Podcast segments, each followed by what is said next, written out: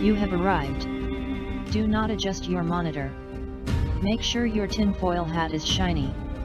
Lock your doors. If you're standing, sit down. If you're sitting, lie down. If you're driving, please pull over. Swipe and share. Curse and comment. Open debate. Trolls welcome. Resist or mega. Left or right. Darkness or light. Flight or fight. Political turmoil. Innuendo. Lies. Deception. Rhetoric. Fake news. A I. Extremism. Lucifer. And laughs. Welcome to the Daily Boogie.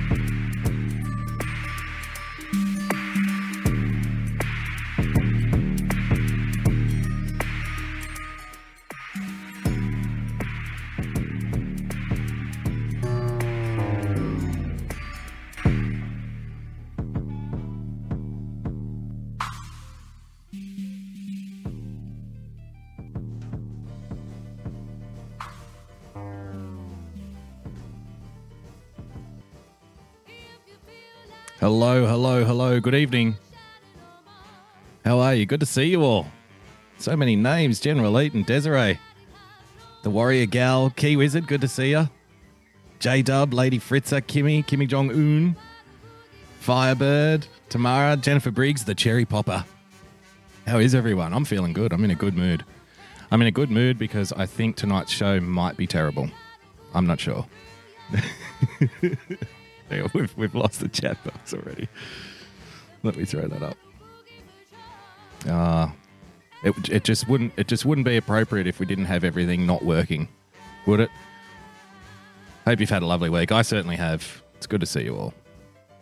I've been keeping an eye on you, America, through the prism of the mainstream media. Yep, like I like to do. And it's been pretty cray-cray over there, I must say. Pretty cray-cray. My house on the prairie. All are from the Red Centre. How is everyone? Yeah, my house on the prairie. Looking over the wildebeest. The wildebeest? Is that the right animal? I'm not sure. They used to talk about the prairie when I was a kid. My great-grandmother or something. Someone. One, some, some guy that used to hang around the house. I don't know. And he apparently had some heritage. And and this... This this history was passed down through the generations to me. So I can, you know, speak with some confidence, some aplomb, some authority on the topic of just what it means to my people to be watching C N N from across the ocean. Yeah, hope you're having a lovely, lovely week. Got lots of stuff to get into. I'm a little bit pissed off already that we don't have the chat showing up, but that's okay. I can I can see the chat, but I can't just I just can't put it up on the screen for some reason today. Who knows why? Who knows why? It doesn't matter. It's all good. So, before we start anything, are you guys preparing your welcome wagons? Porn bot, porn bot already? Ah, okay, good. We've got the porn bots. That would be that would be the Stormy Daniels N P C, I think you'll find. That's the porn bot that we have. Stormy Daniels, engage code, anti-president. President Trump hates all women. Thank you, Stormy Daniels porn bot. Do you have anything else to say for yourself, Stormy Daniels porn bot? Donald Trump is a pig. He makes crass remarks about women. Thank you, Stormy Daniels N P C. Anything else you'd like to say? Donald Trump can't contain himself on Twitter. Game on, pig. Very good. Very good. The Stormy Daniels N P C is very lifelike. I mean, aside from the amount of fiberglass and various other substances that have been injected into her cyborg-like skeletal structure, you know, I, I'm not sure how, how skin, how realistic the skin is these days.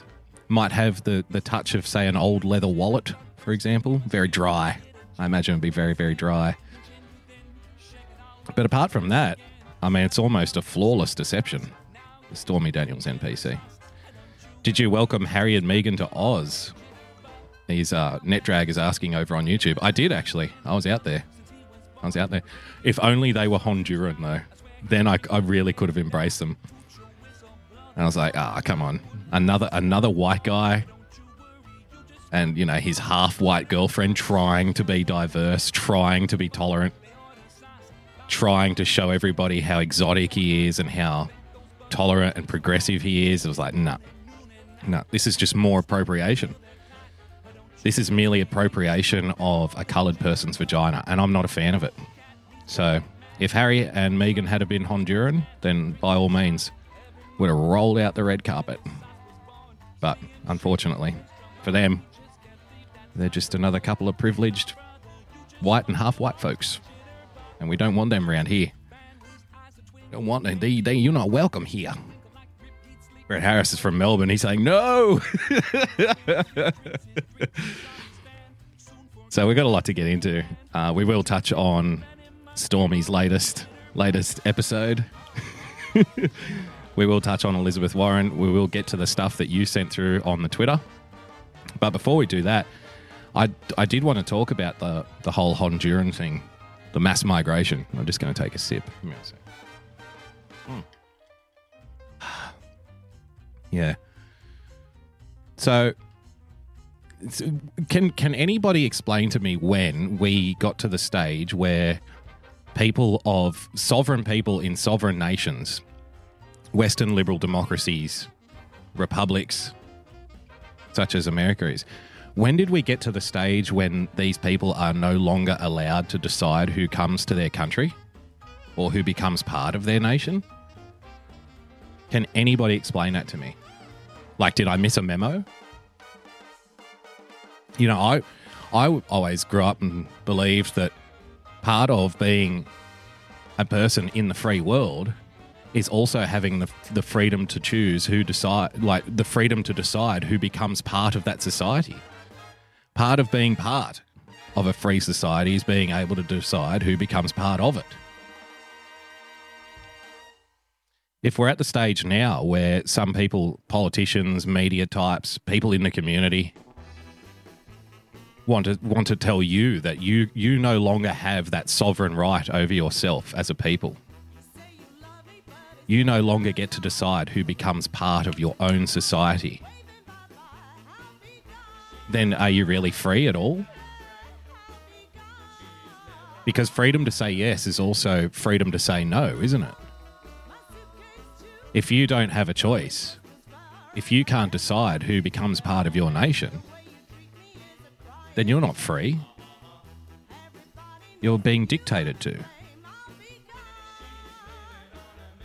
And of course, you know, you elect people like President Trump. I mean, the immigration thing. So how cynical do we want to get? How shiny is your tinfoil hat, Your Honor?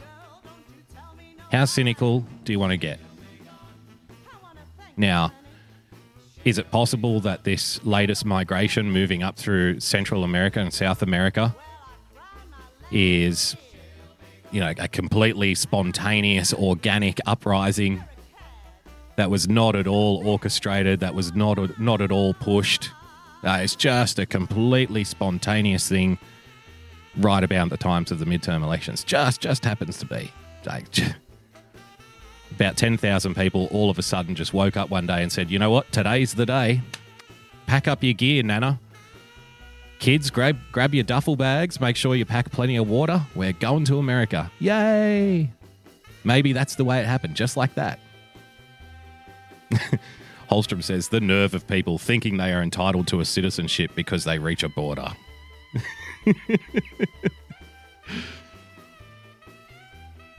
So maybe, maybe it was completely organic and spontaneous. I'm not so sure. I'm not so sure.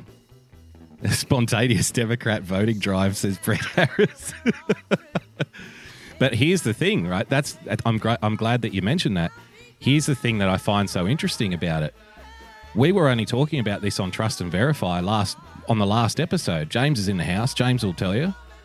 We were talking about this very thing. We were going through an article from the New York Times, boys and girls, ladies and gentlemen, in which the article contained leaked uh, strategy papers from Democrat Party strategists. Right? And in those in those documents, within those documents, Ashley from Tennessee, thanks for joining us. Good to see you again.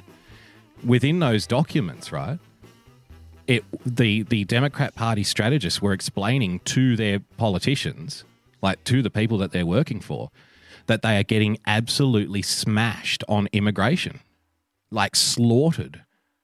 Like the Democrats in the red states have absolutely no chance of winning a discussion on immigration. And they lamented the fact that, no, regardless of the point that, that they've been bashing Donald Trump for the last two years on immigration, oh, he's a racist, he's a Hitler, he's a Nazi, you're all xenophobe, you're all pigs. You know, despite their best efforts, they haven't been able to push the discussion in their favour. And the G O P characterizations of the Democrat policies as being radical and extreme, and, you know, that's that's an argument I have some sympathy with, to be fair, but the characterizations of those policies of that, as that, are getting a lot of traction. It turns out that the majority of people do not want open borders. Shock horror. It turns out the majority of people do not want to disband ICE. Shock horror. And the Democrat strategists were saying to their Democratic politicians, hey, you got to get off this immigration topic because you're getting smashed. The, the more you talk about immigration, the less popular you are, especially in these red states where they're clinging for grim death to hang on to their senators who are behind in just about every Democrat skewed poll in the country. And so then I'm thinking, well, if we are going to take the cynical line, if we are going to take the cynical view, and if we are going to assume that this latest mass uprising of people, this this swathe, this mob of humanity marching towards the southern border of the United States was not a completely spontaneous and organic uprising of people who just all of a sudden woke up one day and decided to head for the border just a few and arrived just a few days before the midterm elections. Like, I know, maybe, maybe I'm a bigot too because of this cynicism. I don't know.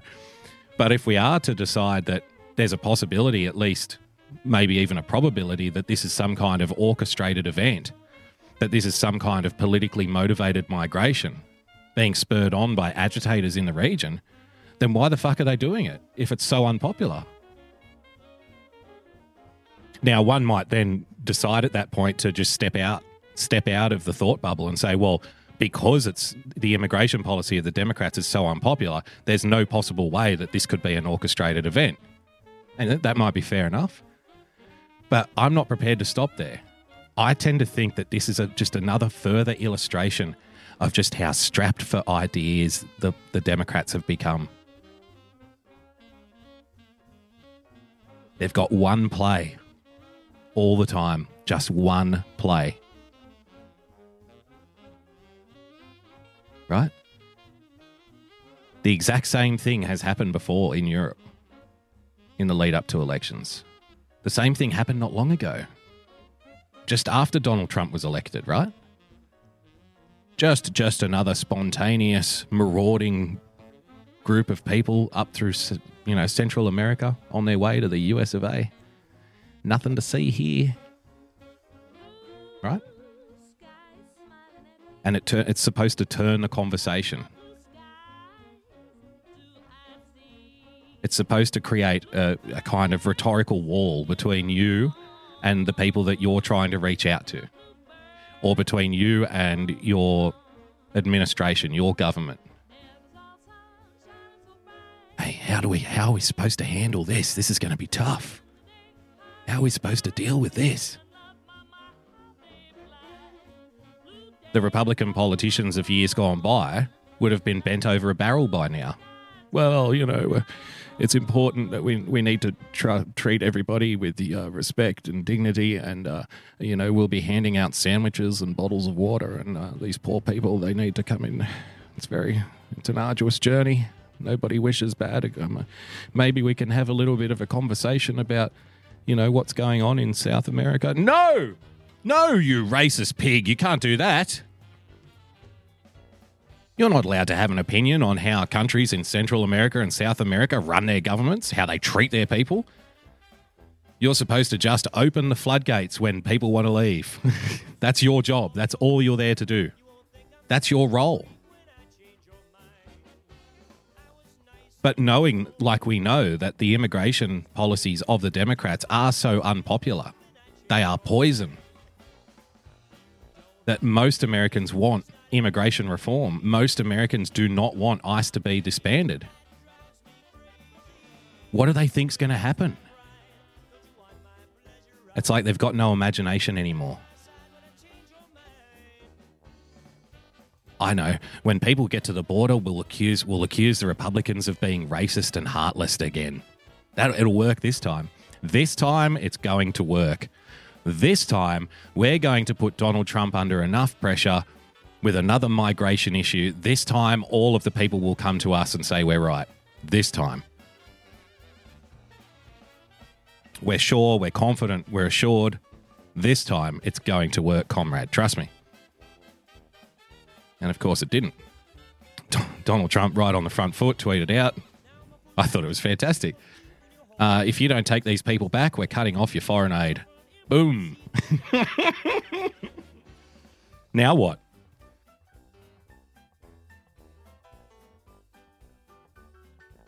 Now what are you going to do? Now what are you going to do? And the governments then came out and scurried. Oh, oh God! We better, we better do something. Of course, that had also had the effect of redirecting the conversation in the press. It's like they still haven't figured out how Donald Trump works, how he operates, what makes him tick. She's having a blast. Colleen just popped in, having a blast watching all the twenty sixteen election coverage. Thanks, Colleen. They still haven't figured out what makes him tick. You try to manufacture a refugee crisis. You own the optics at the border.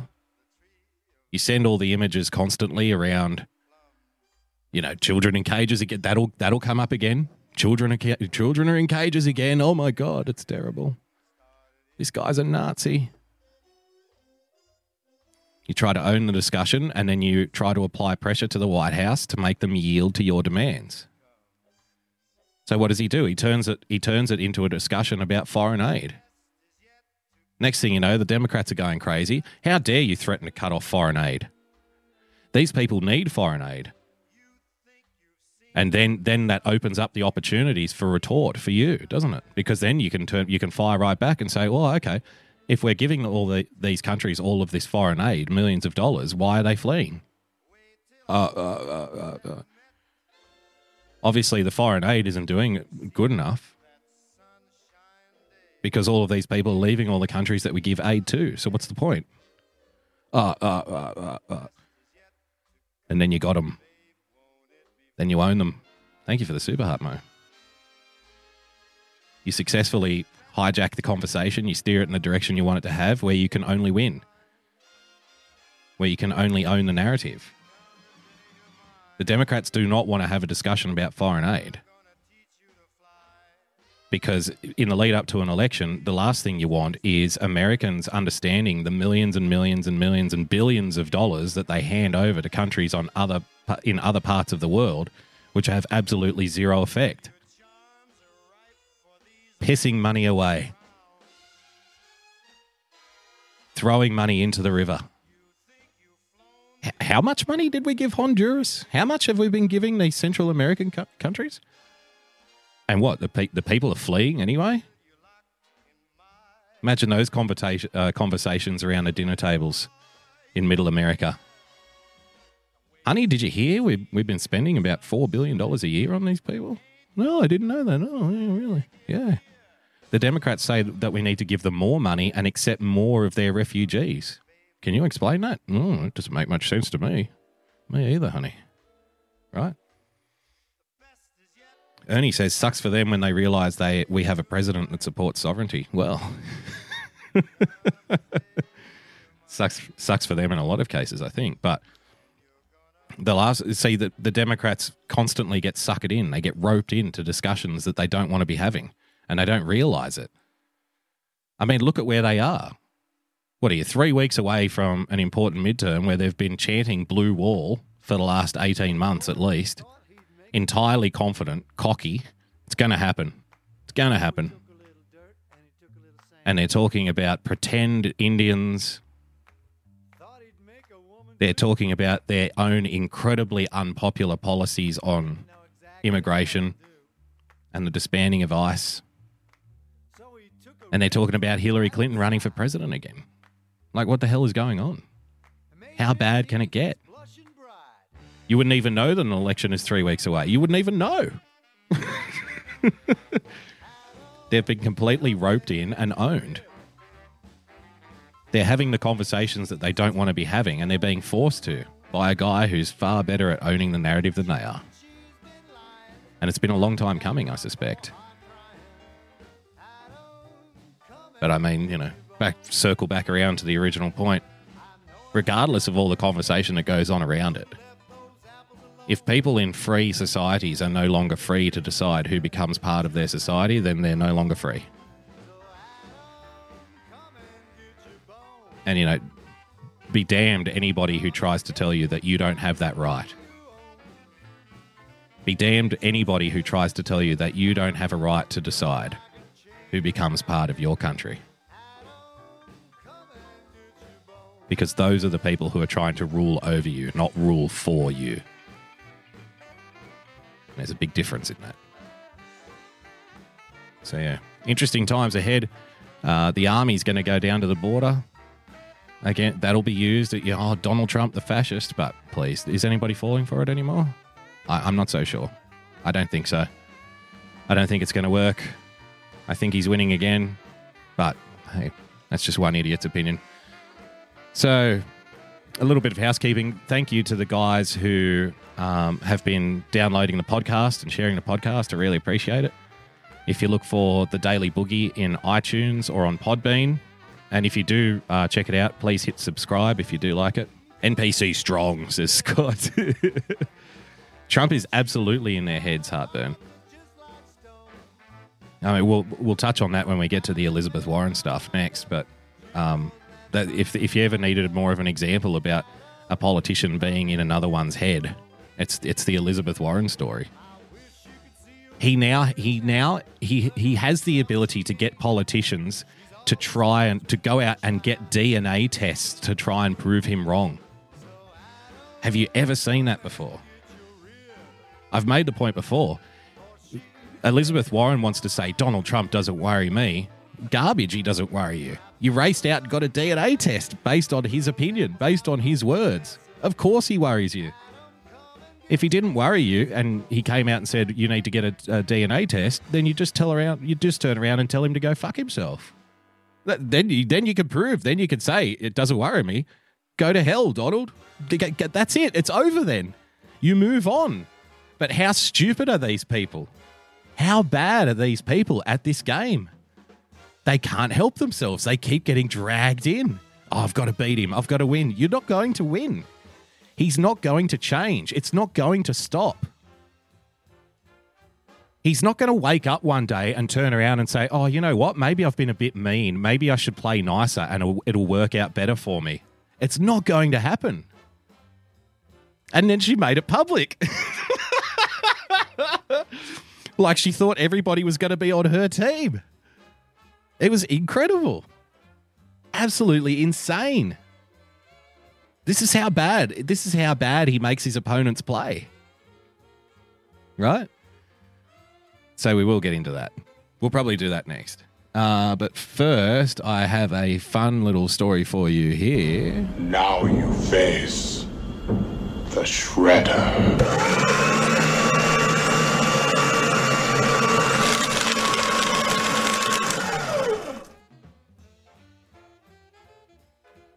Okay.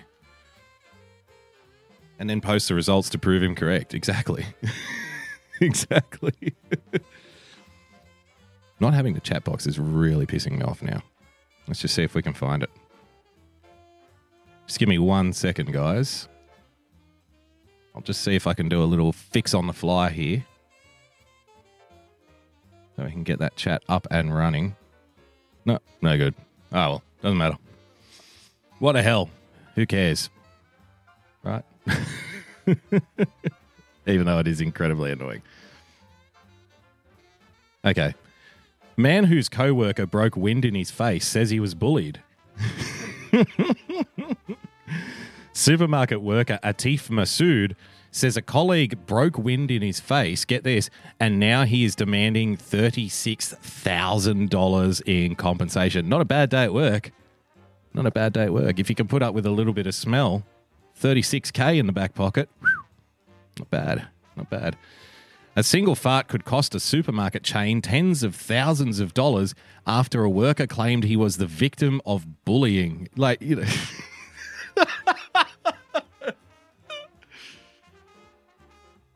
You know, the, the redefinition of terms that's going on in today's world never ceases to amaze me. Never ceases to amaze me. Atif Masood, who was employed as a customer assistant at a U K grocery giant called Tesco, is suing the company. So the, it's like the company farted in his face. The company farted in his face. The company dropped one. This is, imagine sitting in the lunchroom or something and somebody walks past and does a fart in your direction and you march into the manager's office and go, "This is your fault."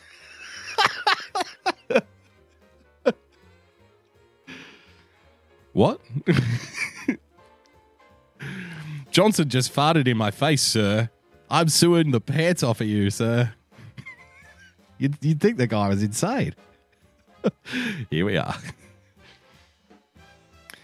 He's suing the company for thirty-six thousand dollars after one of his senior colleagues broke wind in his face. Well, it's a, if it's a senior colleague, maybe it was an accident. You know, maybe it was a, he had a little senior moment. Who's to say? Who knows? I mean, it might not be as it seems. Sounds like the pink eye, says Ben. He broke wind in his face in December last year, and what has been described by the victim, they're actually calling him the victim. This victim of bullying. In what has been described by the victim as a, quote, "a very serious and disturbing act." Mister Masood claims the disgusting incident was just one of many examples of bullying he experienced at the hands of colleagues. Yes, but if this is the one that makes it to the paper, I suspect the other instances uh, that are being referred to as bullying may not qualify either. Crop dusting the break room is now an E E O C claim. Exactly, WordSpider. For those who don't know what crop dusting is, that's uh, releasing slowly but evenly as you move across a crowded area. That's crop dusting. Old people gas, who can blame him? Exactly. The forty-two-year-old who works at Tesco's Thornton Heath branch in South London alleges he was uh, subjected to ongoing harassment and race discrimination ah, by co-workers and says initial complaints weren't taken seriously by the company. Yeah, but when he when he dropped the fart bomb, look out. Then the company was like, "Hey, we need to nip this in the bud. We need to take care of this situation before it gets out of control." He's been subjected to racist attacks. Sure. Yep, yep, yep, yep, yep, yep, yep, yep. He's been getting bullied for two years. Yes, of course he has. I'll type it up at my inv- invisible typewriter. "Someone farted in my face. Oh, no." According to the Mirror, Mister Masood said he received less favourable treatment because of his Pakistani background and Muslim faith within the workplace. Yes. Because if it had been a white guy who was getting farted in the face, it, the whole company would have stopped. There would have been a royal commission. Call the detectives. Call in the police. A white guy just got farted on. We can't have this. We're not standing for this crap. But because he's Pakistani, nobody cares about the fart bullying. Nip it in the butt, you mean? Yes, Kimmy. While Tesco has denied the man's claims, an internal investigation. Ha ha ha. What kind of internal investigation would it be? Okay. Did you have baked beans today, sir? Did you have beans today? Did you have a chili con carne? Sir, sir. Did you fart in that man's face? Send in the camera. We need to investigate this man's sphincter. Look for evidence. While they've denied the man's claims, an internal investigation into the alleged harassment did find there was, quote, sufficient evidence the farting incident did occur based on reviewed C C T V footage. That would have been a hell of a day in the security control room. Citing legal documents lodged at the London South Employment Tribunal, the Mirror revealed Mister Massoud claimed there was too much racism within his store. Too much. A little bit of racism is okay. But there was just a little bit too much racism for me, and the day I got farted on was enough for me to decide, okay, that's enough. I deserve better treatment. Ban auto-fart employees, says Dux Regionis. Please identify the smell and a light up, says generally. Legal documents also claim Mister Massoud experienced, quote, unwanted conduct which had been the purpose or effect of violating his dignity or creating an intimidating, hostile, degrading, humiliating and or offensive situation due to his race. While Tesco denied the man had been discriminated against because of or for a reason related to race, religion or belief, the publication reported. It revealed the colleague accused by Mister Massoud of breaking wind has also denied all allegations. Jesus. What a world. A Tesco spokesman told Metro everyone was welcome at the chain regardless of their gender, race, background or education and uh, their diet, apparently. We even let the farters in. Again, how much curry did you eat today? You know, curry is basically... Uh, the most popular food in England, right? They all eat curry. They love it. Curry is basically like the English national dish. People think it's like, you know, fish and chips or something else more more traditionally English, but it's actually curry. They consume more curry than anything else. There's a curry house on basically every corner in every English city. It's incredible.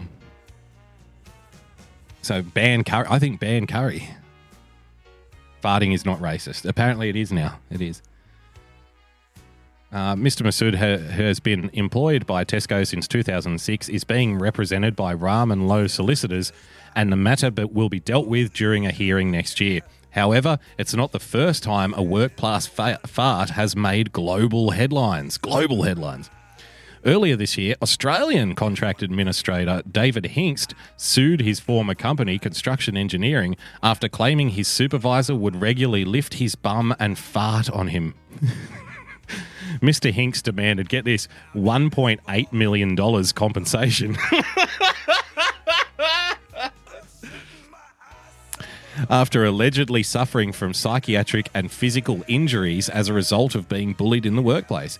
However, he ended up losing his case in March this year after Justice Rita Zammit found that even if the farting occurred, it would not necessarily amount to bullying. Well, I guess we can assume that the judge is also a bully.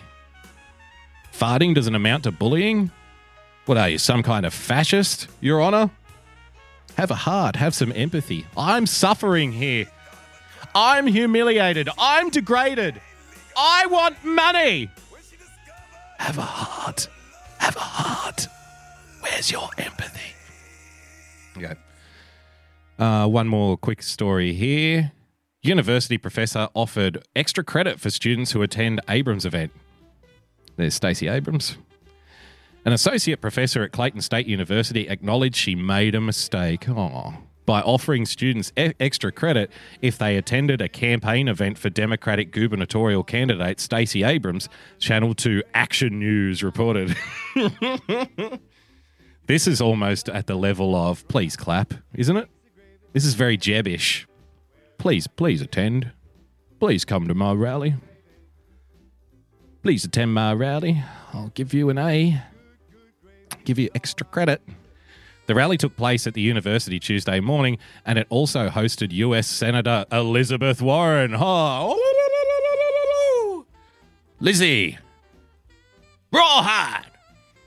An email obtained by Channel two was sent to Andrea Allen, an associate professor of criminal justice.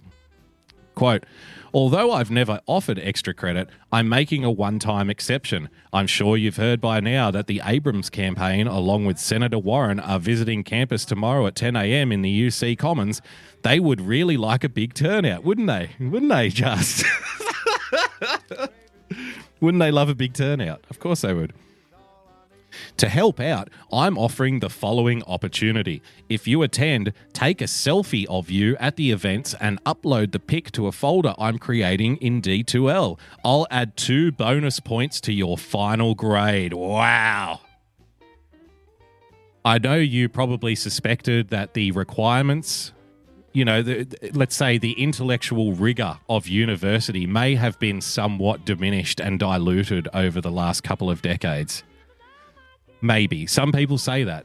Some people say, you know, university, just she ain't what she used to be. Now you're getting, you, now you're literally getting credit points for taking selfies at rallies.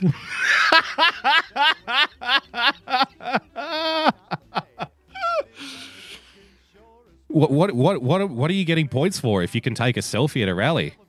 That you're not, you're not too dumb to hold a phone? Right, what what the hell are you getting credit for here? I took a selfie at a rally. Where's my extra credit? The university sent an emailed statement to the news station that uh, said it just became aware that the extra credit was being offered and, quote, university administrators have advised the professor that extra credit should be offered on an equal basis to those participating in events by all political party. Why, why offer any extra credit for taking a selfie at a political rally? Like, I don't care. Don't give it to the Republican kids either if they go to one. It's insane.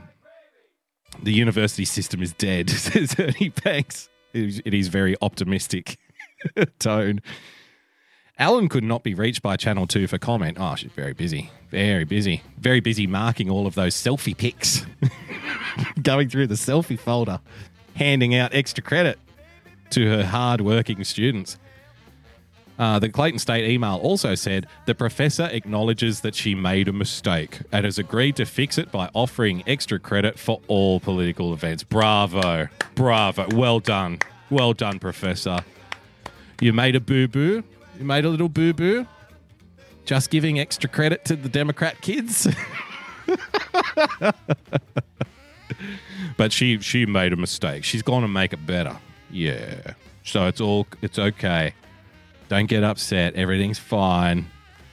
There isn't some kind of inherent bias here in our university with our professors only offering extra credit for people to go to Democratic events and take selfies. No, no, no. She said the Republican kids can go to their little rallies and take selfies and she'll give them extra credit too, okay? Okay? We've fixed it. We fixed the problem.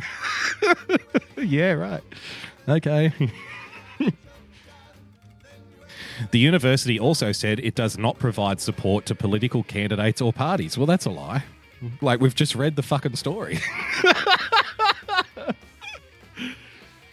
They've they've just said we're going to give extra credit to students who go to political rallies and take selfies of themselves there. And then the very next line, the university said it does not provide support to political candidates or parties. Yes, it does. Of course it does. That's what going to the rally is. What the what the hell is going on here? Like, are we at a stage now where people's either either their attention is so short? Like, you must have the attention span the size of a pea if you can read one paragraph where it says we're offering extra credit to students who go to a political rally and take a selfie. And then in the very next paragraph, the line says the university says it does not provide support to political candidates or parties. Like, are we living in a world of goldfish here? And people, you know what you know what it's like. People will go, oh no, well the university said that they don't provide support, so that's that's over. That's not up for conv- That's not up for debate. Full stop. You know, the people who always like to put full stop at the end of a really bad argument, like like I win. Well, the university said that they don't provide any support to candidates. Full stop. It's like, well, hang on, they do- I said full stop, guy. I said full stop. Okay, it's over. Right, right. The Abrams campaign sent a statement to Channel two that said, in part, quote, "Our team did not suggest this or any prof- uh, professor that extra credit should be offered to students." Well, that's what makes her a great professor. She took it on her own. She took it up on her own. University professor offered extra credit for students who attend Abrams event. Well done. Progress, ladies and gentlemen, boys and girls. Fantastic progress going on here. Uh, Nancy Pelosi shouted out of a restaurant by Cuban Americans in Miami. I love the name of this website, Hatriots.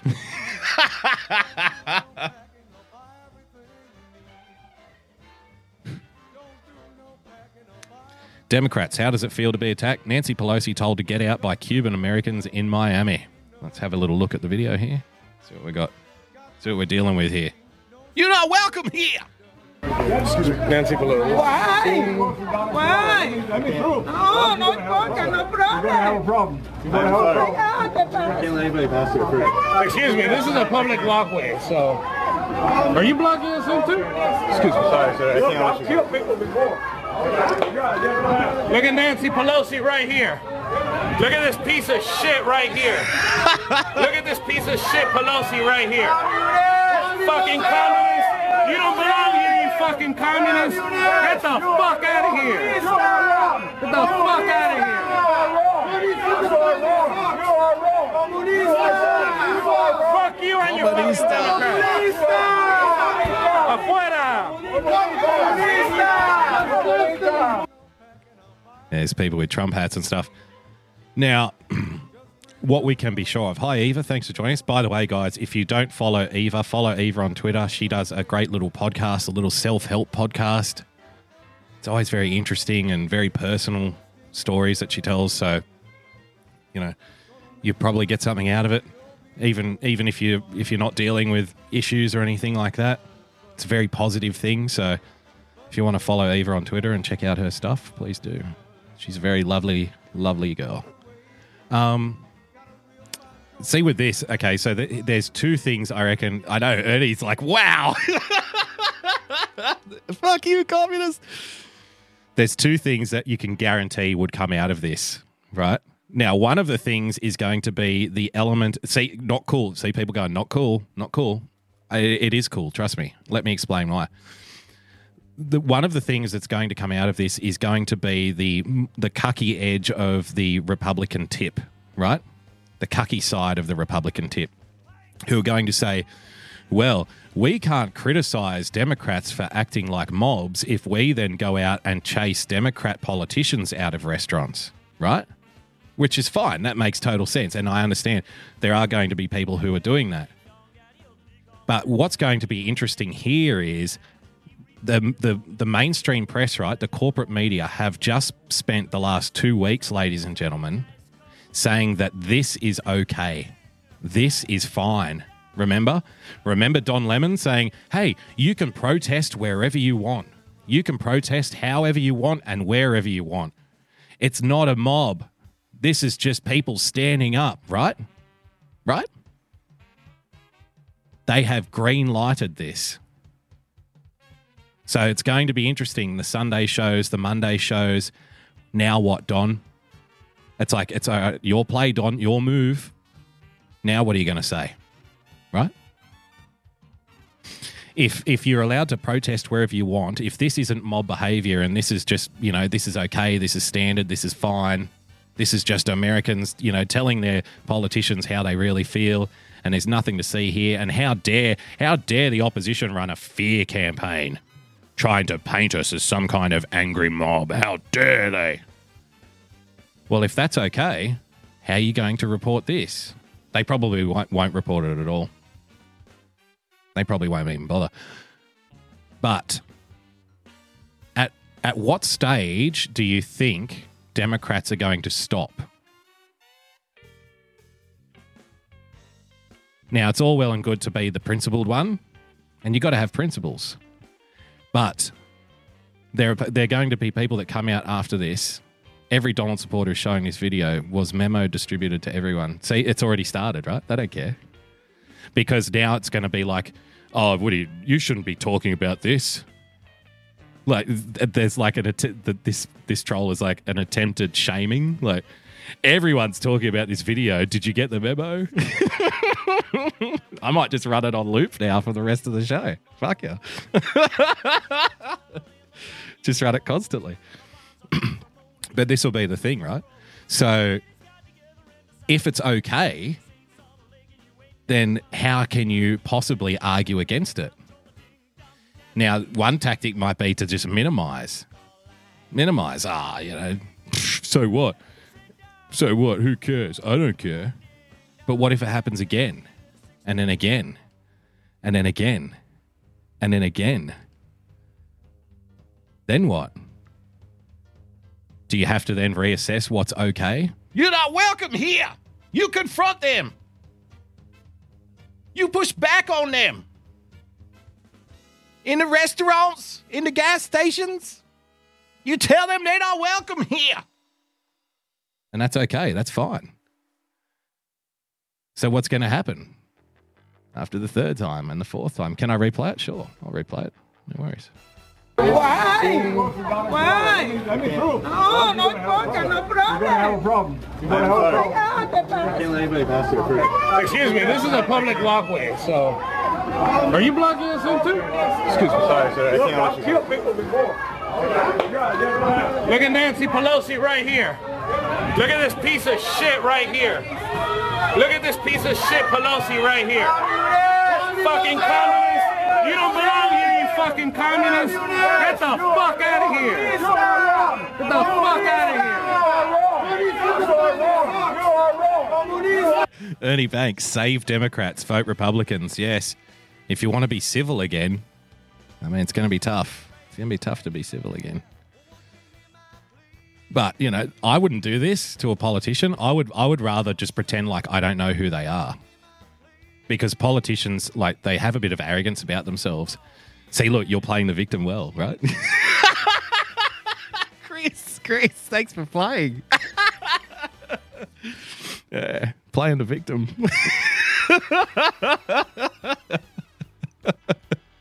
I love it. Thanks for joining us, Chris. What an absolute pleasure. Stick around. We're going to have some fun. So, yeah, Cuban Americans uh, being racist, obviously. If not racist, definitely being sexist. Chasing out a Native American. I assume Native Nancy Pelosi's more Native American than Elizabeth Warren. I mean, who isn't? I'm more Native American. Everybody is. So they're obviously the Cuban Americans being racist and sexist and what have you. So chasing out Nancy Pelosi out of a restaurant. But that's not mob behavior. That's just protesting, and that's fine. That's cool. We don't have a problem with that. We don't have a problem, no platforming people. That's fine. That's A-OK in today's world. So no point complaining about it. I guess I guess she's just going to have to hit the drive-through. Like Chelsea Handler said through the week. Oh, well, if you get chased out of restaurants, go to the drive-through. What's the problem? Great idea. Great idea. Cuban drive-throughs. Let's move on to this article. This is an absolute classic. Historian Christopher Browning on the Trump regime. We're close to the point of no return. This is from the known right-wing conspiracy website known as Salon. Scholar of the Nazi period, here we go, explains why fake news may be a more powerful authoritarian tool than the secret police. By the way, it was I don't know, was this fake news or not? Maybe maybe this was all just a, a scheme. Maybe this, I think this was all set up by Nancy. This was all set up by Nancy to say, see, the MAGA people, they're just as rude. They're a mob. I, I, I, I so hope so. I, I so hope that C N N, like on Sunday or Monday, comes out and says, MAGA mob chases out Nancy Pelosi. Like, I want him to bring the mob word back. Bring it back in, baby. Now it's a mob again. Come on. You can do it. I reckon it's a fifty-fifty chance. Two to one. History can teach us many lessons about Donald Trump and his rise to power. As shown by his deeds, words, and policies, Trump is an authoritarian and a demagogue who has, so far, been restrained by America's weakened democratic institutions and norms. I wonder why he was elected if the democratic institution and norms ha- uh, have been weakened over the past little bit. Trump has repeatedly shown contempt for America's cosmopolitan, pluralistic, and multiracial democracy. contempt. He hates it. He hates everyone. He hates everything.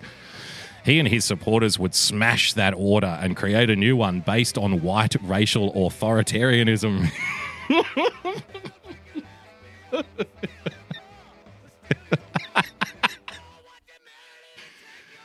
Yep. I mean, just like the Cuban Americans chasing out Nancy Pelosi because she's a communist. This is white racial authoritarianism. If and when they have the opportunity to do so. Learning lessons from history about the present requires a keen appreciation of context. The model of authoritarianism that Donald Trump, the Republican Party, their allies and voters represent will fit the cultural and political norms and institutions of the United States. This usurpation of American democracy will be both similar to and different from what took place in other countries and at other times. Oh, okay. Same, same, but different. I think that's what they mean there. Yeah, it's going to be the same as it was, but different to that. Right. Hey, keeping up. This is why I love Salon. The argument we're about to put forward may not make any sense, but trust me, it does. It's going to be different and the same at the same time at different times.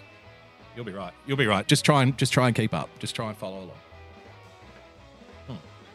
All you need to know is Donald Trump is Hitler. From there, we can move on. In all history's lessons must be learned carefully and applied even more e- with even more care if we are to make better sense of the present and the rise of Donald Trump in the United States, as well as a resurgent reactionary right-wing movement around the world. The reactionary right-wing movement. So they're admitting that the right wing is rising around the world as a reaction. A reaction to what? Oh, it wouldn't, it wouldn't be progressive policies. No, no, no, no, no. No, no, no. The right wing isn't move the right wing isn't rising around the world as a reaction to our rule over the last forty or fifty years. No. The right wing around the world is rising in a reaction to Hitler. Or something. I think I think I think they just really, really, really like Hitler, and that's it. It's all you have to analysis done. Send it in. Put that to print. What lessons do the fall of German democracy after World War One and the rise of the Nazis, the Nazis, and Adolf Hitler hold for the United States in the age of Trump? What role does an assault on democratic norms and traditions play in the rise of fascist and authoritarian movements? In what ways are traditional Republican elites like Mitch McConnell responsible for an outsider such as Donald Trump taking power? It's all it's all their fault. It's Mitch McConnell's fault that Donald Trump took power.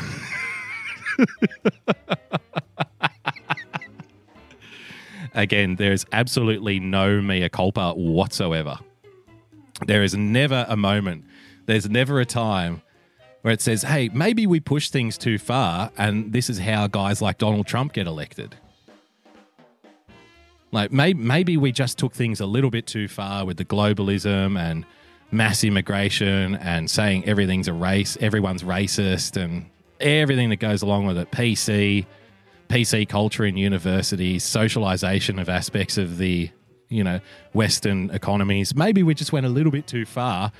And then that made it easier for someone like Donald Trump to collect up all of the people we've been insulting over the last few decades and win an election. Nope, nope, nope. It's just because of Hitler, and that's it. Stop being a victim. You are playing blame game. I'm loving Chris in the chat. Guys, give Chris a round of applause. Uh, in the week where the N P C has become has become... basically internet vernacular. I, I want everybody to welcome Chris. Thanks for joining us, Chris. You have mastered the blame game. Why aren't you talking about Hillary? Laugh out loud.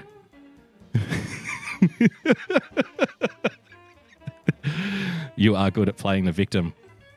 It's the Dems. It's Hillary. It's Soros. It's immigrants. Lol. Victimization. Absolutely fucking amazing. Is dissent being criminalized in the United States by Trump and his followers? What is a liberal democracy and how will it do the work of authoritarianism in the U S and elsewhere? Is Trump a fascist? Is he better describing, is that better describing him than using another label? Is Julian Castro, see what Julian's got to say. I didn't see the point of it because my mom and her colleagues were coming kind of from an outsider's perspective mm. and uh-huh. I didn't see the my mum and my colleagues were coming from an outsider's perspective, they must be Hitler too.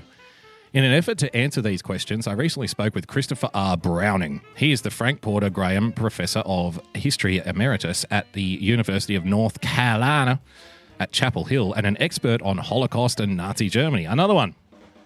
He is the author of several books, including the most recent Remembering Survival Inside a Nazi Slave Labor Camp. Browning is also the author of the recent and widely read essay The Suffocation of Democracy, which appeared both online and in the October twenty-fifth edition of the New York Review of Books. And there's they're asking a couple of questions. Authoritarian leaders like Donald Trump can cause widespread pain and confusion to the public.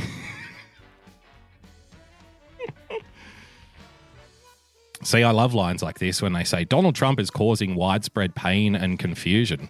And then they will put the camera out there and show people trying to claw their way in to the Supreme Court, for example, screaming, crying, wailing, gnashing of teeth. Ah, my God! Ah! It's like, Donald Trump caused this. But, like, is this some kind of sympathy play? We're all victims. Hashtag, we're all victims of Donald Trump. The sad reality is now that it's got so absurd and, you know, people on the other side fail to recognise that nobody nobody cares anymore. Nobody cares. Because everybody else knows that they don't care how you feel, so why should you care how they feel? So all of the crying, all of the tears, I'm a victim, I'm oppressed, this isn't fair. People now just roll their eyes and go, okay, whatevs. And then, of course, it's like, oh, you're a racist, you're a bigot, you're this, you're that. And it's like, I don't care.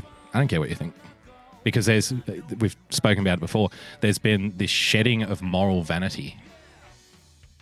The shedding of the moral vanity on the right. And that's what's unlocked the that's what's unlocked the gate. That's what's opened the door. Because you're no longer playing defense anymore. And they, they've gotten accustomed to, this is this is why I say they have only one play. And it's just all attack all the time. So once you realize that playing defense is not going to change anything, it's not going to stop anything, it's not going to make them change their strategy, then you have only one option left. And, you know, don't don't try and fight the uh, idiotic comments. Like, don't try and fight the stupidity. Don't try and fight the the screaming and the crying and the extreme behavior. Accelerate it. Exacerbate it. Bring it with you. Celebrate it. Celebrate it as evidence of a collective mass of people losing their minds. You know, when you put your kids to bed at night, just say, see, this is why you don't want to be one of them. Because they're nuts. N P C comment, N P C comment of the day. How many people are American citizens and how many are Russian bots in here? You're all Russian bots. Don't you just love it? The first re- reaction was frustration. We are caught in a situation where none of our previous political experiences as a country, when democracy was functioning well, albeit far from perfectly, equipped us to deal with this situation. I sense that it would be a tyranny of the majority which would create this type of crisis. This is why, of course, we have the Bill of Rights and other checks on power. But what we really have now with Donald Trump and the Republican Party is the tyranny of the minority. Those minorities, they're at it again. The minorities are taking over. It's Hitler two point oh. Where gerrymandering, voter repression, and the Electoral College give a minority of the population vote, even when they don't have control of the presidency or the House or the Senate. Yes. Now we hate the minorities on the left. Don't you love it? Don't you love it? America is going to t- fall into a fascist dictatorship with Hitler two point oh, Donald Trump, and it's all the minorities' fault. Bravo, Salon. It's not fair that the minority is installing this Hitlerian dictator scumbag. Demographic shifts, geography, and cultural divides are the perfect storm for minority rule by the Republicans in the United States. I thought we loved minorities. The second feeling is bewilderment. as a rational thinker, someone who believes in the Enlightenment Project and liberal democratic norms, I assume that the truth and basic facts were a type of sunshine. If you put enough of this light out there for the public, they would make good decisions. But now, with Trump and his enablers, systemic serial lying is rewarded. Now it is. Now truth matters. The very notion that there are facts and discernible truths are being rejected by a good percentage of the American people. What, like genders? Genders? That's that's not a fact. That's all truth is subjective. For the last thirty years, you've been taught through, you know, the axis of postmodernism in education and, you know, as a function of the culture itself, that all truth is subjective. All truth is fluid. Like if you if you try to point to objective facts, you're you're you know, you're ignoring somebody else's cultural pr- perspective or something like that. So now that the other side is like, okay, we understand, and then they become their own salesman and then they sell a different message and they get someone like Donald Trump elected, it's like, whoa, whoa, whoa, whoa. What is this truth is subjective stuff all of a sudden? Where did that come from? You know, you know, Hitler thought truth was subjective too. You know that, right? Now we're all about objectivity again. Sorry, it's too late. Too late for that. It's over. People figured out that bringing rational arguments and facts and evidence to debates wasn't getting them anywhere. So now they just meme. Now they're just memeing you out of existence. Uh, that's not fair. They're playing the victim, Russian bots everywhere. The very notion that there are facts and discernible truths are being rejected by a good percentage of the American people. We are stuck in a situation where President Trump's spokespeople say things like, well, we have alternate facts, or the truth evolves, or the truth is not true. Basically, the truth has become utterly instrumental to close to half of the population. Yep. Or a minority. Moreover, they delight in the capacity of the president to openly lie. Everyone knows he's lying. Some, everyone knows it. Everyone knows you're lying, Clarine. Okay? Okay? Everyone knows you're lying, Sharon. Sometimes it's totally gratuitous. It doesn't even serve any purpose. But the very act he lies with a swagger and so boldly makes Trump attractive to them. That's called the con job. We've seen politicians lie our whole lives. Now you want people to get upset. Sorry. Don't care. Don't care. Your opinion is irrelevant. Nobody cares what you think. That breaks all the rules about how democracies are supposed to function. Now, now we care about the rules, right? Sorry. Don't care what you think. Ultimately, the fact that intentional, obvious lying has a political reward has just stunned me. I'm floored. I had no idea. I mean, you could bring... How many do you want to go back to? Like, if you like your doctor, you could keep your doctor. Let's just pick that one. That's the most famous one. If you like your doctor, you can keep your doctor. Listen to this guy, quote, ultimately, the fact that intentional, obvious lying has a political reward just stunned me. Oh, oh, oh, oh. I am beside myself. It's like a fainting woman. Oh, my God. The obvious lies are just terrible, sir. Sir, how could you lie? How could you lie to our faces like that, sir? This has never happened before. Nobody's ever lied in this fashion before. This is very Hitlerian, if you ask me. Yep. Hitler used to do the exact same thing. You know that, don't you? Hitler was a big fan of lying and fake news. He thought all truth was subjective. So did we until about two years ago. Now we decide what the truth is. Fuck you. Yeah. I'm a Native American. I think objective truth is important. I am a, na- a Native American. Oh, yeah. That's interesting. Mm. Donald Trump lies about everything. I'm a Native American. Whoops. Whoops. How do we dig ourselves out of the hole? The next two elections are absolutely crucial. twenty twenty is critical.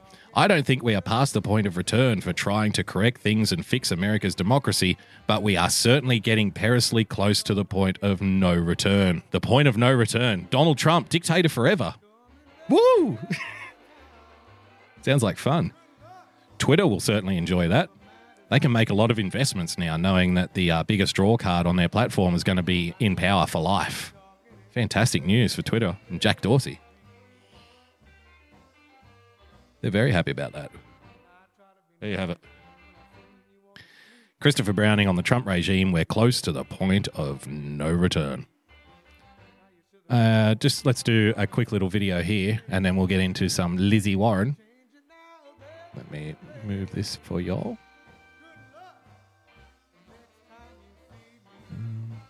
Okay, there we go. Brooke Baldwin, one of my favorites. Poking fun at Senator Elizabeth Warren's D N A test is getting a lot of mileage. Even Republican Senator Lindsey Graham is joking about it. Ah. On Fox and Friends this week, Graham announced he is getting a test of his own D N A, and he joked it might determine if he is Iranian. And then he laughed and said something that is angering a lot of Iranian Americans. So ah. if you missed it, very well. Come back in a couple of weeks and yeah, we'll take a look. We'll, we'll, we'll find we'll out who you it. really are. I'll probably be Iranian. That'd be like terrible. Oh, they're great people, just bad leaders. Yeah, bad leaders. All right. Not everyone was laughing. Uh, Social media lit up. Oh, uh, like no. This tweet, both of my parents migrated to the U S from Iran along with... See, the outrage. The outrage. This is, um, what is it, a week after it was um, all the stuff about Kanye on C N N and the laughing and the carrying on. That never got addressed, by the way. That never got addressed. That was just allowed to float out there. Lindsey Graham comes out and says, well, you know, I might it might show that I'm Iranian, and that wouldn't be good. Oh, social media was in meltdown. How could you? Oh.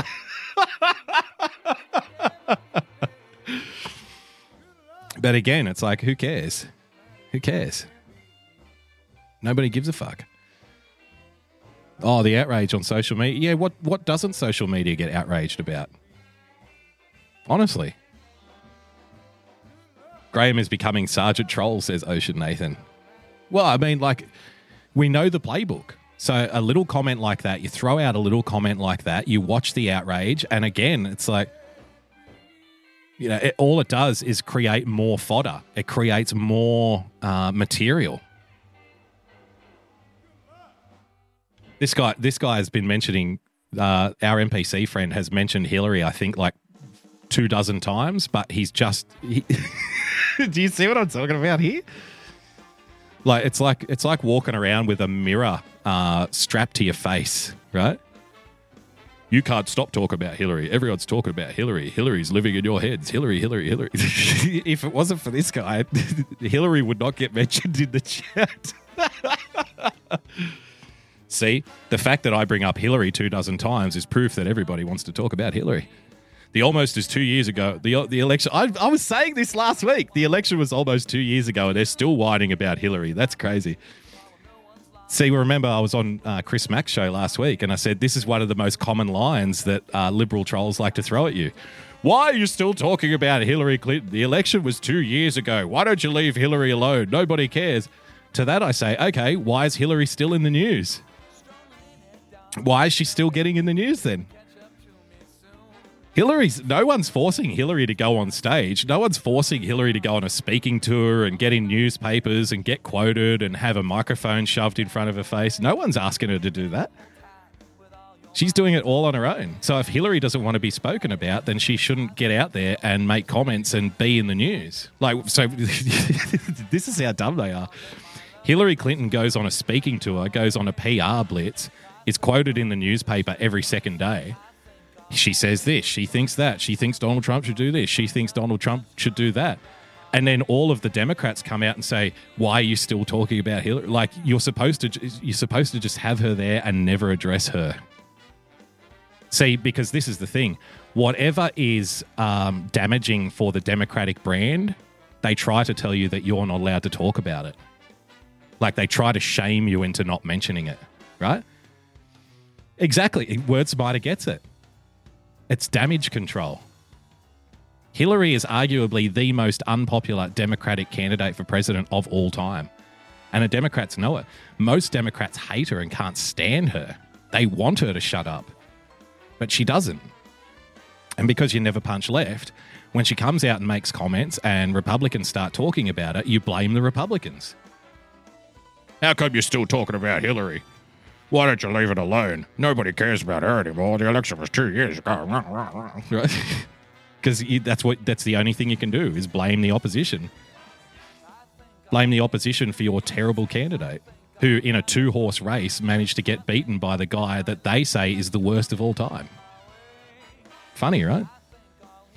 Same with the Elizabeth Warren thing. Now all the Liberal publications, I've got them all lined up here, ready to go. We'll get to it after this. Now they're all like, oh, you know what? D N A tests, they don't matter anymore. Don't worry about it. Uh, this is an embarrassment. We need to move on. But you, you, if you mention the uh, Elizabeth Warren case, well, you're just engaging in a racist attack. So they need to like, they need to smother it, smother the story. Don't talk about it. Don't talk about it. It's embarrassing. Damn right, it's embarrassing. Like, look at the Pelosi clip we just watched earlier, and the guy was like, "Oh, everybody's showing this. What, did you all get the memo?" Like thinking that that's going to make me go, "Oh, okay, sorry. Oh, I guess I won't show it then." You know? No, mate. No, that's not going to happen. I know what's embarrassing for Democrats, and I know what's embarrassing for their supporters, and that's the kind of stuff that I like to show because it's funny. It's fun for me. I enjoy it incredibly, immensely. But, you know, I've got to be fair. We've got to show the things that are embarrassing for Republicans too, like Lindsey Graham making this awful joke, which has set the Twitter world on fire, which is why I use C N N, M S N B C, New York Times, Washington Post, Salon, and Slate as my sources because I'm fair. I'm a fair guy like that. I don't even watch Fox News. Let's rock and roll on C N N, my favorite real news broadcaster. Much of my family, what's wrong with having a Persian ancestry? This comment from Graham and the casual way in which he delivers it and then laughs is really off-putting. That is from Oliver Darcy here at C N N, our senior media writer. And uh, that was retweeted like seven thousand plus times. And oh. This is personal for you. Yeah, I, I just thought the comment was extremely distasteful. Uh, both my parents, like I said, migrated from Iran to the United States. Much of my family migrated from Iran to the United States. I know a lot of Persians. I'm, I'm part of the Persian community. You should want to be Iranian. Everyone should want to be Iranian. If you don't want to be an Iranian, you're a racist. What? Yes, it was very off-putting for me. It was very upsetting that Lindsey Graham said it would be bad if he had Iranian D N A. I'm Iranian. My parents are Iranian. Why don't you want to be an Iranian too? Don't you want to be part of the club?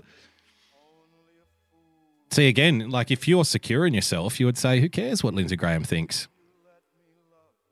Who cares what Lindsey Graham thinks? It's so distasteful, right? But they just they just fundamentally don't understand that the game has changed, and they just they just keep trying to use the exact same method over and over and over again, and it's not going to work. It's not going to change anything. I'll give you a free tip here. The absolute best way that um, Darcy could have dealt with this Lindsey Graham comment, instead of coming out and doing the exact same thing that they always do over and over and over again, because remember, we've now we've, we've now established the new norm that nobody cares. Nobody cares how you feel anymore, and you can blame this or you can blame that, and you can blame you can blame whatever you want, but it doesn't change the reality of the situation. And if you don't believe me that the reality is different now, that nobody cares, I mean, look at the video we just watched of Nancy Pelosi getting chased out of a restaurant. Nobody cares anymore. So here's a free tip for Oliver Darcy. Rather than come out and do the the very cliched tweet, you know, I found this off-putting, this was offensive, I have Persian ancestry, blah, blah, blah, which, you know, that's fine. You can have that opinion. The absolute best way to deal with it would have been to come out on C N N on a show like this when they're trying to get you to express how wrong this is, how racist this is, and trying to curry sympathy for what was said, not about you. It was actually just a general comment, but, you know, you personalize it. Like, your parents have nothing to do with what Lindsey Graham said. But the best way for Oliver Darcy to deal with this would be to come out and say, I don't care what Lindsey Graham says. Done. Done. That's it. And then then he's just out there with his comments. There's no need to confect outrage. There's no need to try and drive ire in his direction. Then you win. Then you take the high ground. You win. Oliver, what do you think of Lindsey Graham's comments? Pff, I don't care. Lindsey's going to say some crap, but you know what? That's he, he can. He doesn't have to be Iranian. He doesn't have to be Persian. I know who I am, and I know my ancestry, and that's all that matters to me. Done. Done. Signed off. Signed, sealed, and deliver. But what do you do? Instead, you create another outrage cycle, which then just creates more material for your opponents. And it gives more people to come out and, and, and you know, do this, watch clips like this, and say how terrible it is. They fundamentally don't understand the the game that they're playing, and they don't. They can't get. They can't get to grips with the fact that they're not going to win. Like, you can't win by doing the same outrage game that you've been playing for the last thirty or forty years. It's not going to work. Carry on. Community, and I know a lot of Persians, uh, particularly back home in California. And when I saw this, I thought it was just extremely off-putting from, from Senator Graham. Off-putting. Uh, just distasteful. And I understand uh. that it might have been may, meant as a joke. I think that's what uh, his office is saying. It was it was m- mostly a joke, but mostly. It came across. Uh, It, it, as you weren't laughing. No, I, I, you weren't laughing. I wasn't laughing, and I don't think it was really funny. And when the oh. Senator Graham's office did directly right. get back to you. Break, breaking. C N N reporter doesn't find joke funny. Who would have thunk it? B from the U K, thanks for joining us. Asking me if I'm one one thousand twenty-fourth Eskimo. I am, actually. I live in an igloo. This is an igloo, kitted out as a studio. Very exciting stuff. All right. Oh, I've got another clip here. We do need to get into the Lizzie Warren stuff. All right, let's go here. It's just way too much Lizzie Warren. Actually, you know what? Maybe we'll take a quick we'll take a quick break, and then we'll come back and we'll do Elizabeth Warren, pejoratively, of course. We'll take a quick break. We'll be very soon. See you in a few minutes, and then we'll do Elizabeth Warren. Aloha, James R. here. When I'm not in court defending the boys from the starting block against slander charges, alleged! Yes, yes, alleged. I'm hosting Trust and Verify with Boogie Bumper every Sunday night at one a.m. on T A V show dot com. Join us and all your favorite broadcasters there. T A V show dot com. Friend and foe alike, join me, Varun Prasad, every week on the Common Discourse Weekly Roundup podcast. You can follow the show on at T C D Tweet on Twitter and Periscope. Subscribe to the show on YouTube, Stream Me, iTunes, or your preferred podcast platform. If you like what you hear, or you would like to express your raging discontent, please consider leaving us a review. The Common Discourse, independent political opinion, thought, and analysis for the people, by the people. Do you lie awake at night pondering life's big questions? Is there a God? What is the meaning of life? How would one do an hour-long sports show without ever actually talking about sport? If yes, we can help you answer thirty-three percent of these pressing questions. All you have to do is check out The Starting Block on T A V show dot com, Periscope, Stream Me, or YouTube, Wednesday mornings at three a.m. Eastern Standard Time. You can also download the podcast on iTunes just by searching for The Starting Block in the store or at the starting block dot podbean dot com. Or if you're really desperate for answers, why not check us out on Twitter at The Starting Block. No K at the end, don't forget to drop that K. Enlightenment is now only a click away.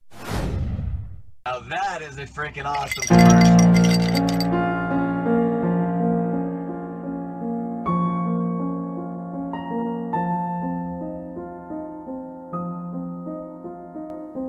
Here's the thing, I think a lot of it is he's free where they're not. If you are on the side of the politically correct, then you are, it's like you're constrained by the weapon that you're trying to hit somebody else with. Does that make sense? Like, you can't, you can't profess the virtues of political correctness and overt sensitivity and not offending people and then come out and do it, because you'll be a traitor to your own cause.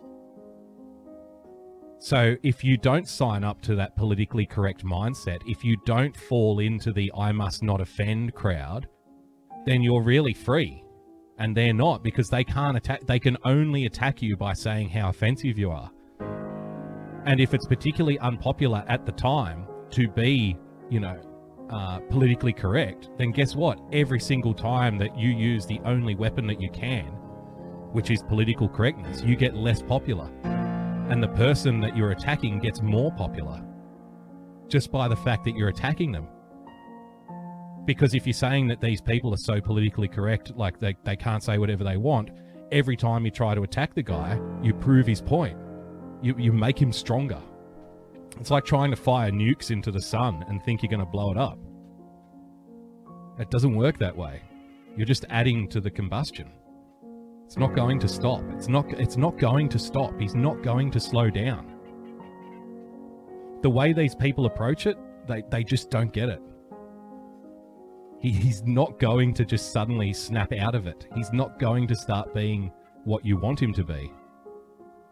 It's only going to get faster and harder. But they, they don't see that. They don't understand. So, that I mean, because that's the bubble. That's the privileged bubble of going straight from college into a, you know, into the media and living in that environment, and all of your colleagues agree with you.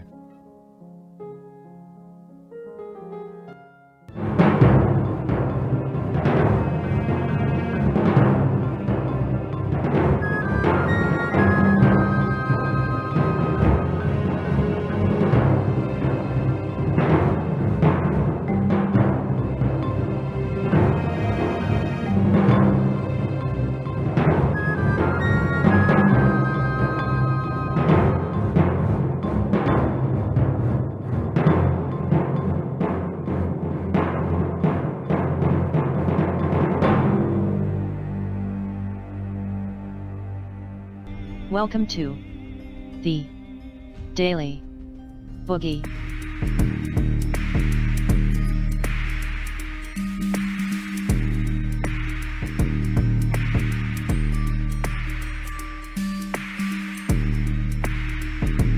We're back.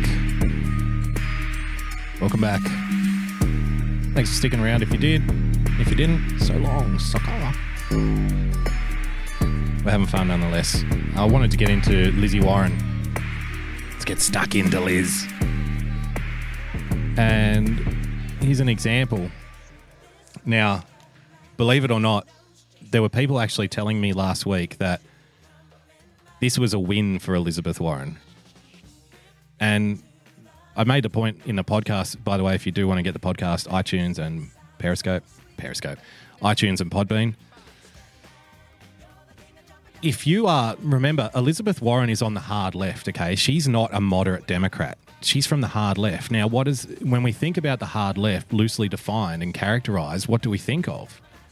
One of the things we think of is the adherence to what? Identity politics. The doctrines of, an, you know, identitarians.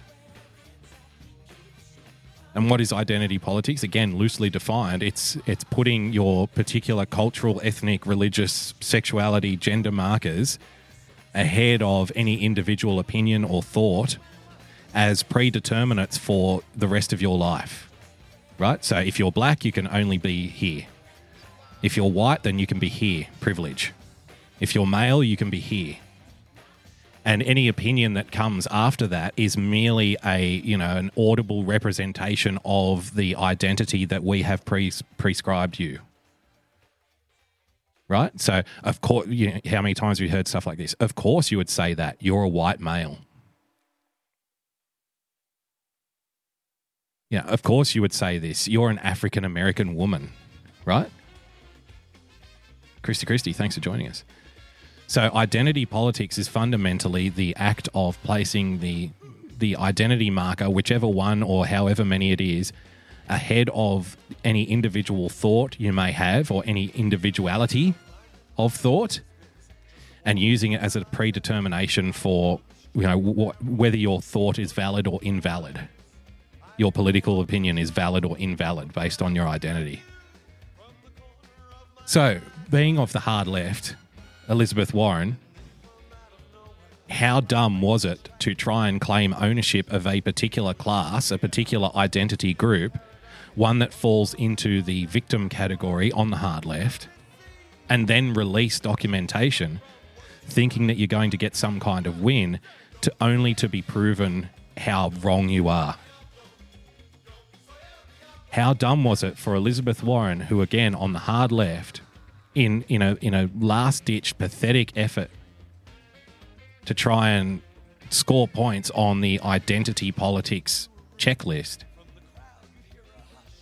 to release the evidence that she is indeed one of the whitest women in America. And how do you think the comrades are going to take it? How do you think the comrades will take it? Of course, there will be some people, probably less comrade and more moderate, who are just going to pretend like it never happened. Like, no, no, just roll on. Because one of the one of the tactics on the left is you never acknowledge a victory on the other side. Never, ever, ever acknowledge when the opponent does something right. And never acknowledge when you do something wrong. Right? The only thing you point out in your opponents is what they do wrong. The only thing you highlight in your own behavior is what you do right. Now, of course, if you're, you know, if you're if you're on the side of individual liberty, and it's not even a left-right thing. I, I, I'm loath to use the left-right, you know, um, dichotomy here. But I think if you're on the side of individual liberty and free thought, then you don't behave that way. You don't do it. And, you know, whether you like it or not now, if you're a classical liberal, you're probably more, you've got more in common with the people on the right than you do the people on the left, even though there's a bit of spread there. So classical liberals, libertarians, constitutionalists, conservatives, Republicans, whatever, are constantly self-analysing, self-reflecting. I mean, why do you think the Never Trump movement exists? When we played that clip earlier of Nancy Pelosi getting chased out, five will get you ten. You can bet your bottom dollar that there's going to be a lot of Republicans tomorrow and on Sunday, on the Sunday morning breakfast shows, going around saying we can't act like the Democrats, we can't do what they do, we can't play the same game, we've got to be above this, we've got to use principles, we've got to have morals. I don't like seeing Republicans behave this way, and so on and so forth, which is fine. But when you're on the left, and specifically the hard left, you never do that. Never do that. You never come out and say we need to be better at what we're doing. You only come out and say how bad the opposition is. You never come out and say, you know, we shouldn't behave like Republicans. You only come out and say Republicans shouldn't behave like Republicans. If the Republicans do something that's overwhelmingly popular and positive, you never acknowledge it. You only point out all of the things that they didn't do. And you just keep rolling on the battlefield. It's like if each achievement of your opponent is a monument on the battlefield, you run your tanks right over it and pretend like they aren't there. A kind of intellectual and political blitzkrieg. You move so fast in the argument that you don't give your opponent a chance to, you know, point to the victories that they've had. You just, just keep heading for Stalingrad. Right? And that's the tactic. So, in the aftermath of the Elizabeth Warren complete own goal, complete faux pas, Aloha. I bring you James this, R. dear here. listener. When I'm not in court defending the boys from the starting block against slander charges... Alleged! Yes, yes. Break. Let me get rid of the YouTube. Let's run through them. U S A Today. Elizabeth Warren's part Cherokee claim is a joke and a racist insult to natives like me. The day after a C N N opinion poll ranked Elizabeth Warren fourth amongst possible Democratic twenty twenty hopefuls, the Massachusetts senator released the results of a D N A test along with a campaign-style ad defending her family's story of Cherokee heritage. This is U S A Today, mind you. Warren's decision to cave to President Donald Trump's demands was an affront to many Native Americans, who have long stated that D N A tests cannot be used to claim Native heritage or relationship to a tribe. Cherokee Nation, the largest tribe in the United States, agrees. In a public statement, the tribe called Warren's use of D N A tests, quote, inappropriate and wrong, and said the senator is undermining tribal interests with her continued claims of tribal heritage. For what? Ask yourself, for what? To to try and to try and score some really low, shallow point against Donald Trump badly and not do it? Like if if you are going if you're on the hard left and you rely on identity politics, and part of identity, you know, part of the identi- identity politics schema is the Native American, and you rely on these people supporting you as a movement for your long-term political survival, what you don't do is risk that support for one chance to put out one tweet and say, "Ha, screw you, Donald Trump, I win," and then and then not win. And then don't win. That's that's shooting yourself in the foot. Like, what, what did you think Native American? How did you think Native Americans would react? I put out the tweet the day that this all came out, and I said, "There you go, Native Americans. The Democrats now can. The, the Democrats have now reduced your ancestry to one one thousandth and twenty fourth of a person. That's it. That's what they think of you and your history. They are happy to now, you know, determine that." Native American status is merely one part of one thousand of a human being, and that's it. That's all it takes. As long as we're hitting Donald Trump, that's it. We win. No, you don't win. You lose. You lost big time. You pissed off the comrades, Elizabeth. For the average American, the barrier is a lack of exposure to real in- information about Native identity, Cherokee history and tribal sovereignty. Rather than providing much-needed public education, the news coverage over the Warren debate perpetuates harmful myths about Native identity, such as blood quantum, D N A tests and family law, while real information about one of the most invisible and underrepresented groups in America is rarely published. She's making it worse, Elizabeth Warren. Politico. Elizabeth Warren's D N A disaster. By testing her genes to score points against Trump, she hurt the cause of the Native Americans she claims to respect. This is Politico. This is not this is not some far-right uh, fringe conspiracy website. This is Politico. Elizabeth Warren has been roundly mocked by the right, often with rude racial cliches like Tucker Carlson's distasteful quip on Monday night, the Pocahontas is on the warpath. I thought that was fantastic. For releasing a D N A test that shows she has a Native American ancestor. Well, one. Well done. Bravo. Maybe this is what she wanted, to demonstrate that her critics are racially insensitive bores. No, it doesn't represent that her critics are racially insensitive bores because she's not Native American. She's, she doesn't qualify as Native American with one, one, one part of one thousand twenty-fourth. She, she's not Native American. So calling her Pocahontas is not a racist attack. Why? Because she's not Native American. Like even even in a mea culpa article Politico puts out, they still try to double down on the, oh, everyone's being racist. But we've already established that kind of attack is not going to work anymore.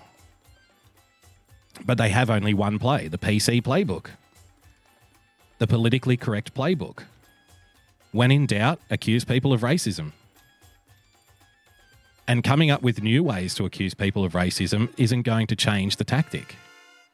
And, you know, let them keep going. Keep going.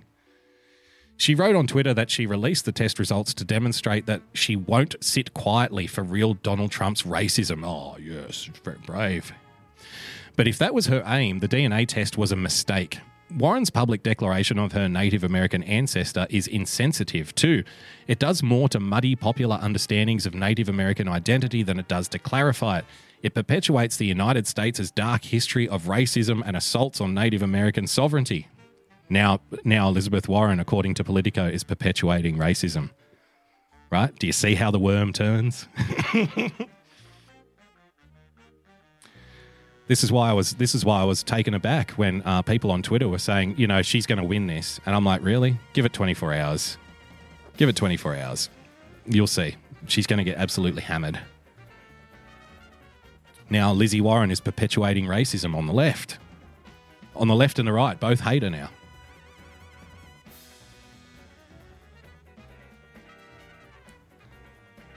Washington Post. Elizabeth Warren's D N A test is more uh, is more is about more than politics, pardon me. My grandfather, Norman, came from Tildress, Texas. My grandmother, Shirley, came from Alexandria, L A. Norman always speculated that his family descended from German-speaking Czechs, which would stand to reason, as Texas is home to a lively Czech population. Shirley was certainly a mother... Sorry, I'm just I'm just amazed that this story, more than anything else... leads, uh, you know, pol- uh, politicians, leads journalists and media pundits in the position where they feel like they have to explain their family history for some reason. It's like, I don't care what, who your grandmother is. Get to the point. which would stand to reason as Texas is home to a lively Czech population, Shirley was certainly her mother and had been at least partially Native American. Neither story was outlandish enough to be dismissed upon first hearing. These were the stories I heard growing up, threads in tapestry all the same. None of it was true. The era of Ancestry dot com and twenty-three and me has brought about a new kind of self-discovery and has supplied unprecedented ease in researching family legends. This week, Warren released a video and D N A report elaborating on her Native American heritage. There is no Native American heritage. I'm sorry. One one thousandth is not Native American heritage. It's it, it's a Native American in your heritage somewhere. It's not Native American heritage. Warren's D N A results suggested, according to one Stanford professor, that she probably had a Native American ancestor between six and ten generations ago. A small amount, in other words. But throughout the nineteen nineties and as late as two thousand four, Warren was listed in various publications as a Native American minority and woman of color. Woman of color. Again, how do you think this plays on the hard left? Rich Flad, thanks for joining us.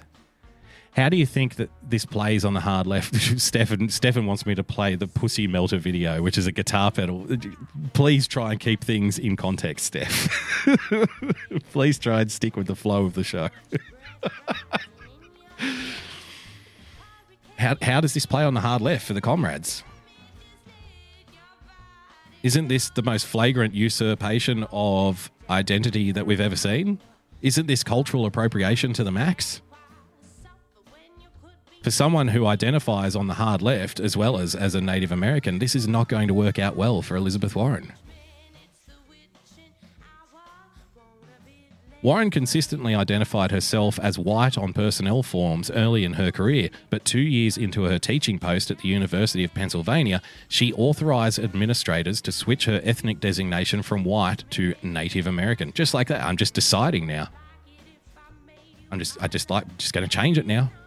It's fine. Similarly, Warren only listed her ethnicity as Native American nearly five months after she began her tenured position at Harvard Law School. Right? Take the test and it shows you're an Indian. Trust the Huffington Post, though. So while the Washington Post, uh, Politico, U S A Today, other publications like Salon are trying to back away from this story at a thousand miles an hour because they realise, because they're, they're playing the tactic that you never uh, give your opponent a win, but uh, they, they've realised that this one is far too toxic and they have to back away from it. Like they have to have like a mea culpa here. She did the wrong thing, so let's move on now. Right? They're, they're hoping to nip it in the bud. Okay, everybody put out put out the story that it was stupid by Elizabeth Warren. It doesn't prove anything. Put out that uh, D N A tests don't really prove anything anyway and muddy the waters a bit and then we can move on and pretend like it never happened. But the Huffington Post, they double down. Donald Trump renews his racist prop Pocahontas attack on Elizabeth Warren. It's not racist. She's not Native American. Good old HuffPo. The president fired off tweets referring to Native Americans as being of Indian heritage, a term often considered pejorative. Ah, okay. So now saying that in now saying the words Indian heritage, that's now racist. So if you come out and say Elizabeth Warren is not of Indian heritage, you're being racist. Not because Elizabeth Warren isn't of Native heritage, but because the term itself, Native heritage, has now been deemed as racist. Let's just ban all the words. I think we just ban all the words and be done with it. President Donald Trump on Tuesday unleashed a torrent of tweets redoubling his racist attacks on Senate. on Senator Elizabeth Warren after Warren's D N A test results were questioned by the Cherokee Nation. See, just this one paragraph, this is why I love Huffington Post, unleashed a torrent of tweets redoubling, what? Redoubling, his racist attacks on Elizabeth Warren. So we know it's not racist because she's not Native American. But then they say after Warren's D N A results were questioned by the Cherokee Nation. No, they weren't questioned by the Cherokee Nation. They were flat out rejected and were referred to as insulting and offensive. Right? So, but the Huffington Post says, oh, her results were questioned by Cherokee Nation. No, they weren't. They were dismissed by Cherokee Nation. There's a difference. Cherokee Nation weren't sitting there going, hmm, yeah, you know what? I have some questions about this. Um, I'm not so sure, Elizabeth Warren. Like, do we know? Is it, you know, I've I've got some, you know, hesitation about this. They weren't doing that. They came straight out hours later and said, this is a disgrace. This is an utter disgrace. And this is not part of it. They weren't questioning. They, they put the blowtorch under the belly of Elizabeth Warren and set it to extra hot. They didn't want any part of it. Thank you, Donald Trump. Thank you to the Cherokee Nation for revealing that Elizabeth Warren, sometimes referred to as Pocahontas. That's very clever. Like subtypes referred to as Pocahontas, like it's not him. See, he, he plays the game too, but he's just better at it. So he puts himself at arm's length from the comment. Like, and that's a troll. He's trolling them. Elizabeth Warren, sometimes referred to as Pocahontas, he refers to her as Pocahontas. Is a complete and total fraud. Warren's claimed heritage has stirred controversy throughout her political career, dating to when she was a professor at Harvard. Trump, at Harvard. Trump, however, has used racist insults as a way of challenging her contention. Nope. Nope, they're not racist because she's not Indian. To show you how deep this rot has gone, look who's scoring. Look who's back. Look who's back. We haven't checked on uh, Megyn.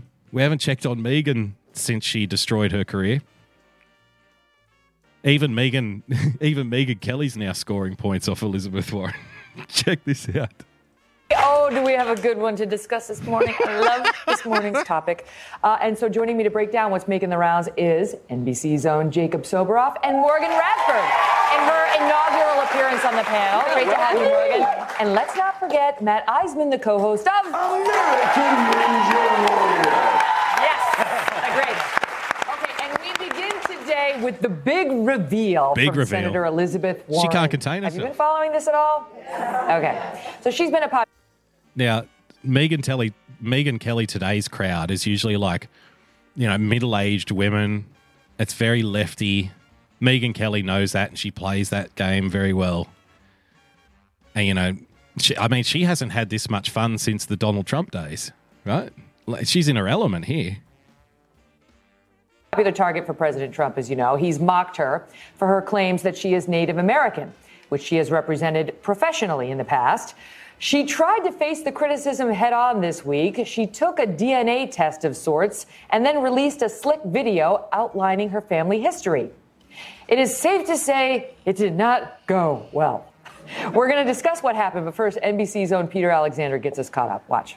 And, and respect that. Elizabeth Warren reinserting herself into the national conversation after releasing a D N A test that provides strong evidence the Massachusetts senator had a Native American. Strong evidence. See, the guy nails it there in the reporting. She reinserted herself back into the conversation. Why? Why? Now, the...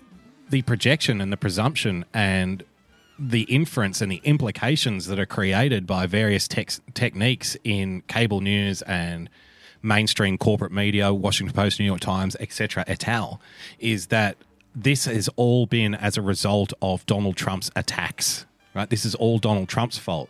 This is why Elizabeth Warren is in the news. But that's that's honestly, that's clearly not the case if you look at it objectively. She's long used this Native American thing as a means to, uh, you know, classify herself as a particular ethnicity, and which gives her comments in the hard left. Remember, the hard left are identitarians. It gives her comments more gravitas. It gives her it gives her more play because she claims to be of this particular identity group, and now she's proven that she hasn't. But it's like, oh, she injected herself back into the news cycle, and that, that's my point exactly. Why would you do that? Why? To try and beat Donald Trump somehow, like to try and get a win over Trump. But then all you're doing is playing his game. You are getting roped into a discussion that you cannot win. One one part in one thousand, and you think you're going to win with that?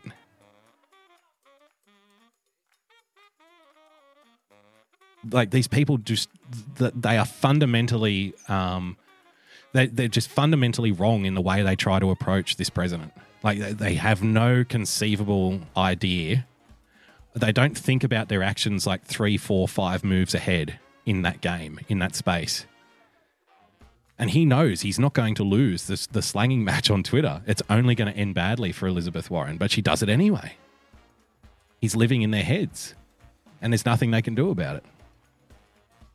Now even the left is scoring points off her. Erican and her family tree dating back six to ten generations. After referencing her Native American roots during the twenty twelve Senate campaign, Warren's repeatedly faced criticism over her claims. Now the likely twenty twenty contender is looking to preemptively diffuse the issue that President Trump's tried to turn into a political liability, See, he- taunting her. Donald Trump has tried to turn it into a political liability. No, no, no, no, no, no, no, no, no, no, no. Elizabeth Warren has tried to turn it into a political asset, and it's a lie. It's false. Donald Trump hasn't tried to per- turn it into a political liability. It is a political liability. He's using that liability. He's leveraging that liability, but he didn't invent it. He didn't create it. He's not trying to use it as a liability. It already is a liability. See, the the manipulation is so subtle in these kinds of reports. Let's carry on. For years. Pocahontas, Pocahontas. The president brushing off suggestions he owes Warren an apology for using language widely viewed as racially insensitive. He owes the country an apology. Uh, what's, what's the percentage? One one thousand? President Trump first said he'd dare Warren to prove her Native American ancestry last summer while envisioning a hypothetical twenty twenty debate with Warren.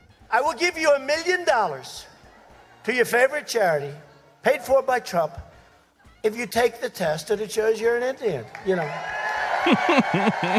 But on Monday, denied owing any donation. Mister President, you said you... Of course he doesn't have to pay. She's she's one of the whitest women in America. Statistically, scientific, we have evidence that there is few, there are few women whiter than Elizabeth Warren. Shit, man. We could we could go to Sweden and not find women who are whiter than Elizabeth Warren. At the height of the height of the Nazi regime, we could have got the most pure blood Aryan women into a room, and Elizabeth Warren walks in and they would melt. They would go, "Oh my God, I can't compete with this." ninety-nine point nine nine nine eight percent. Holy cow, Adolf. This woman should be your wife. She is the whitest of the white.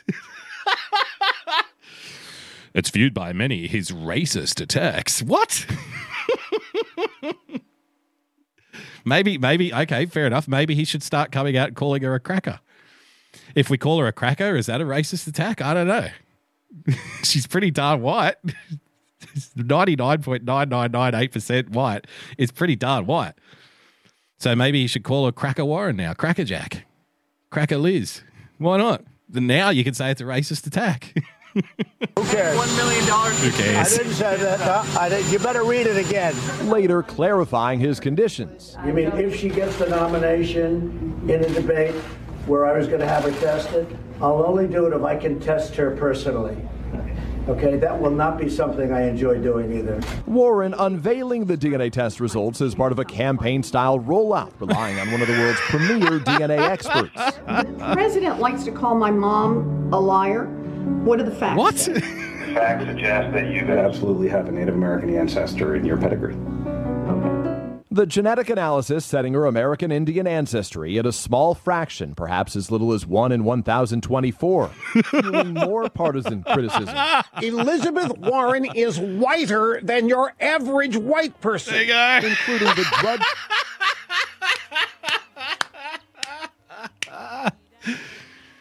See, even the reporters get it. The reporter's like, This this this evidence merely welcomed more partisan opposition, more partisan attacks. What did you think was going to happen?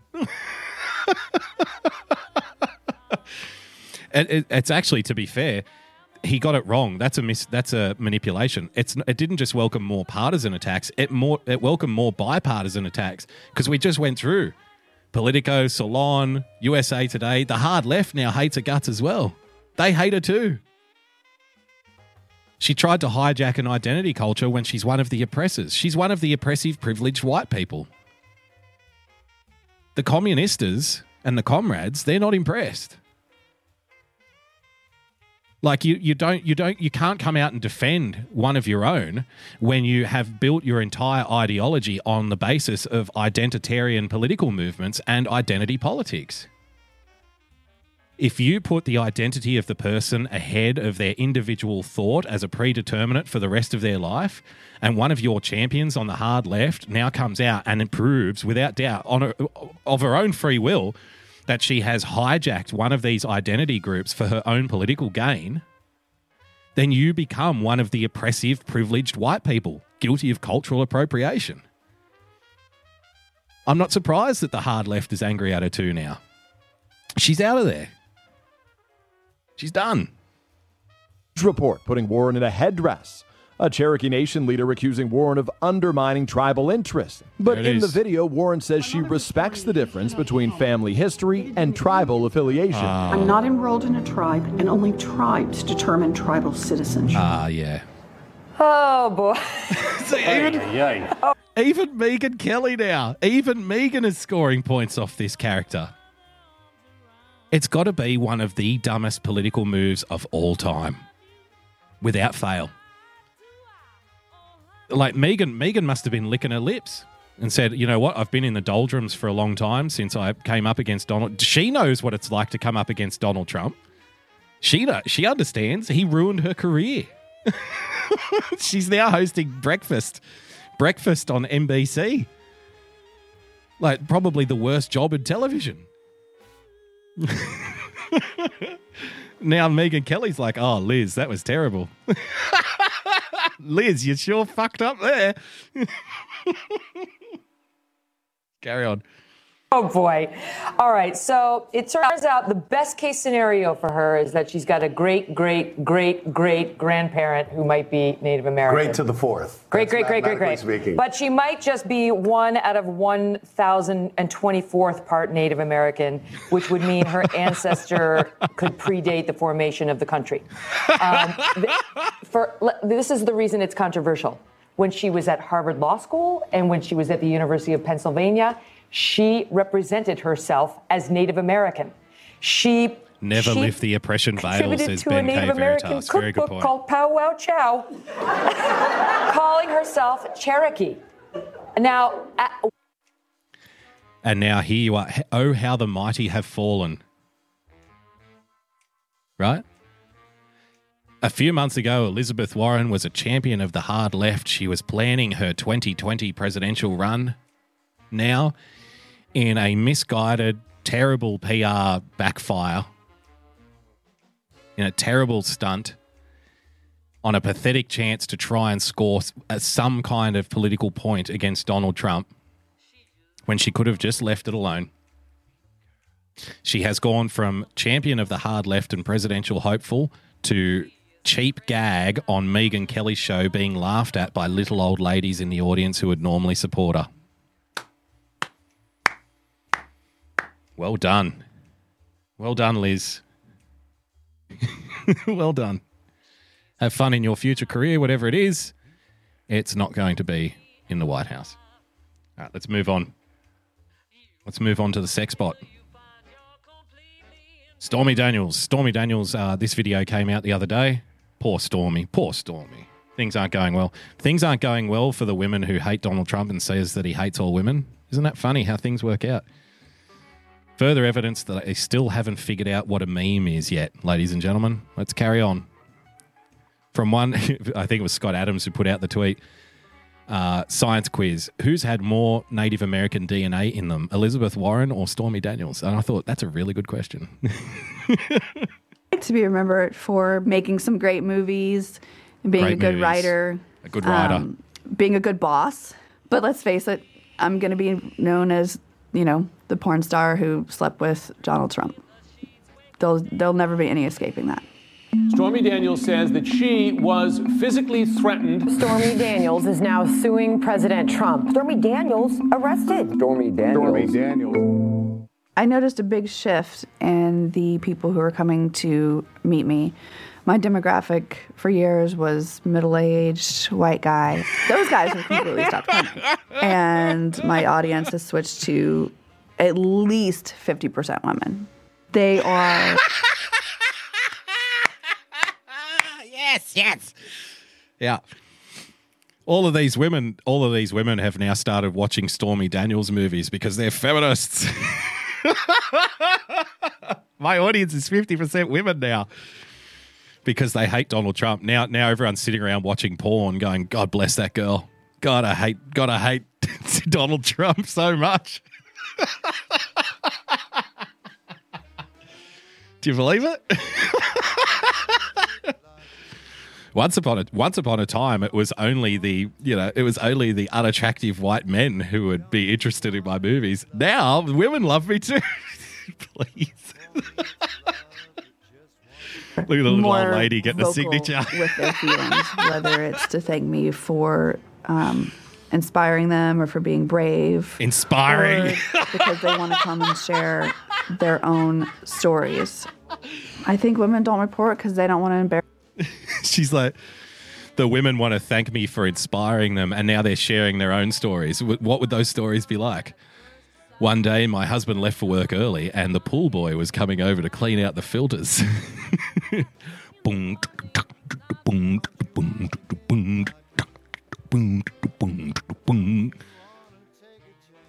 don't think we need any more of those stories.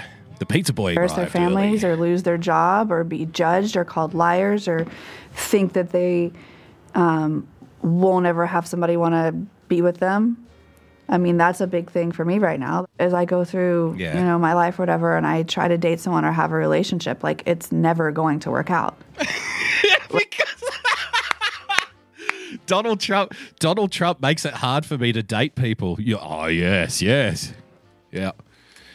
You know, if I meet somebody in a bar and I like them, I mean, it's going to be really hard for me to find a date now because of what Donald Trump did.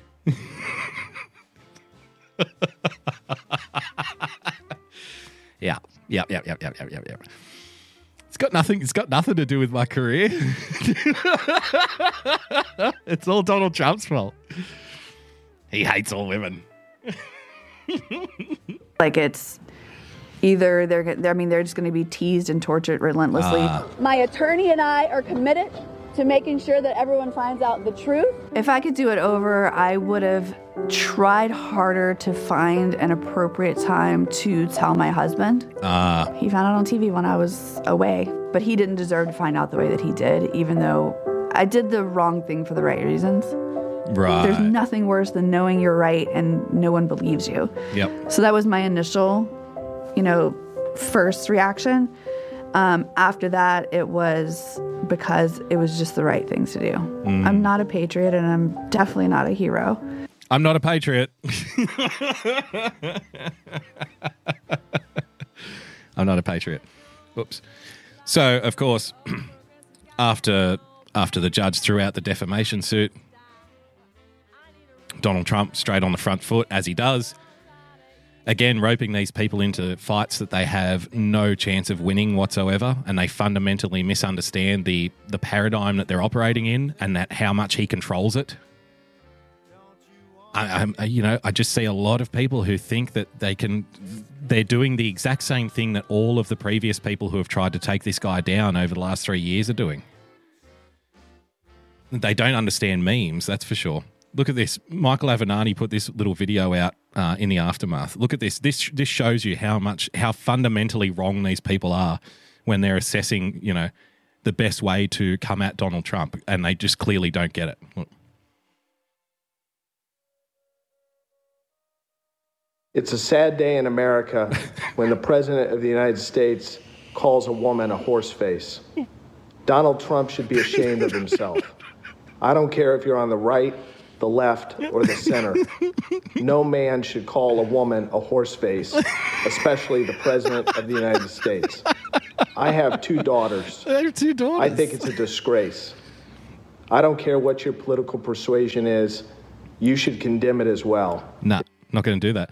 So it's wrong to call uh, a woman a horse face, apparently. So what do we do? We go out, we make a thirty-second video and repeat the term. Horse face, horse face. Michael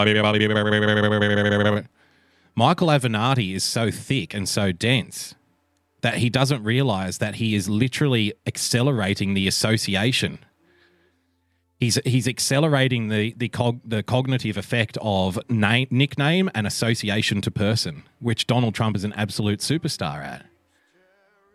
So not only have Donald Trump supporters now picked up the horseface thing, Michael Avenatti himself to his own supporters is repeating it. You should never call somebody a horseface. It's disgraceful to call somebody a horseface. He's memeing it into existence and he doesn't even know it.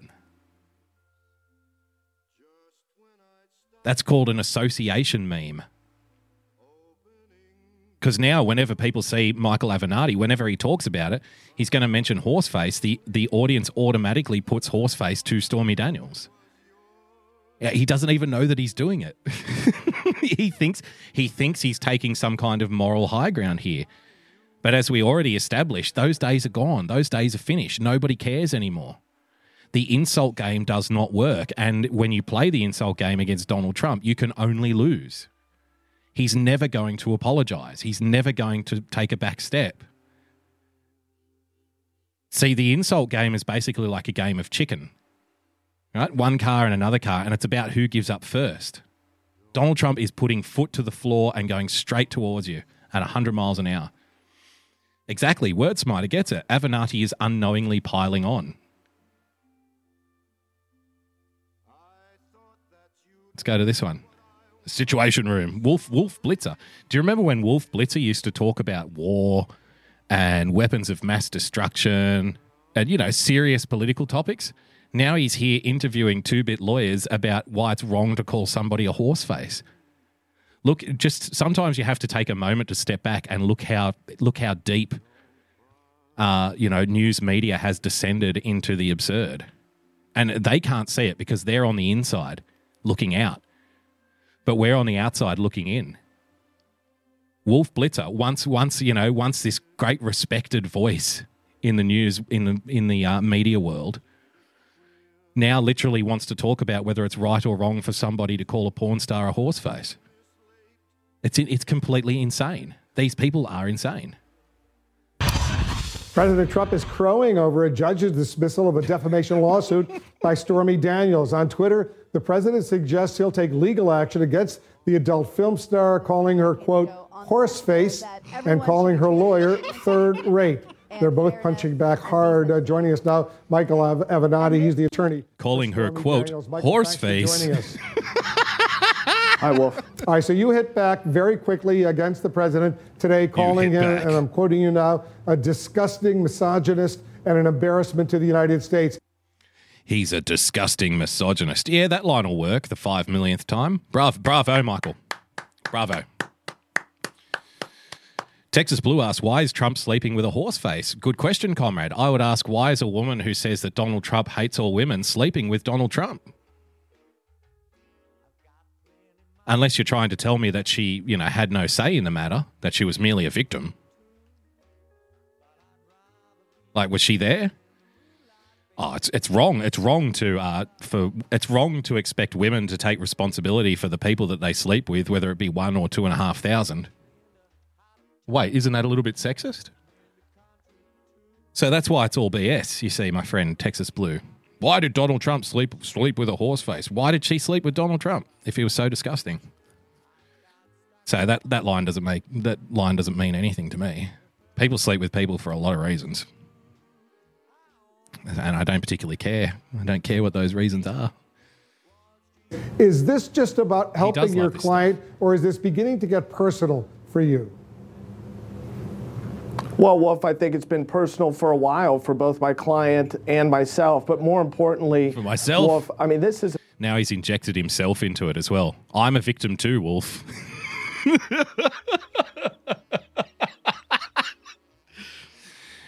I thought it was bad. Uh, I thought it was bad legal ethics to uh, get personally involved in a case, isn't it?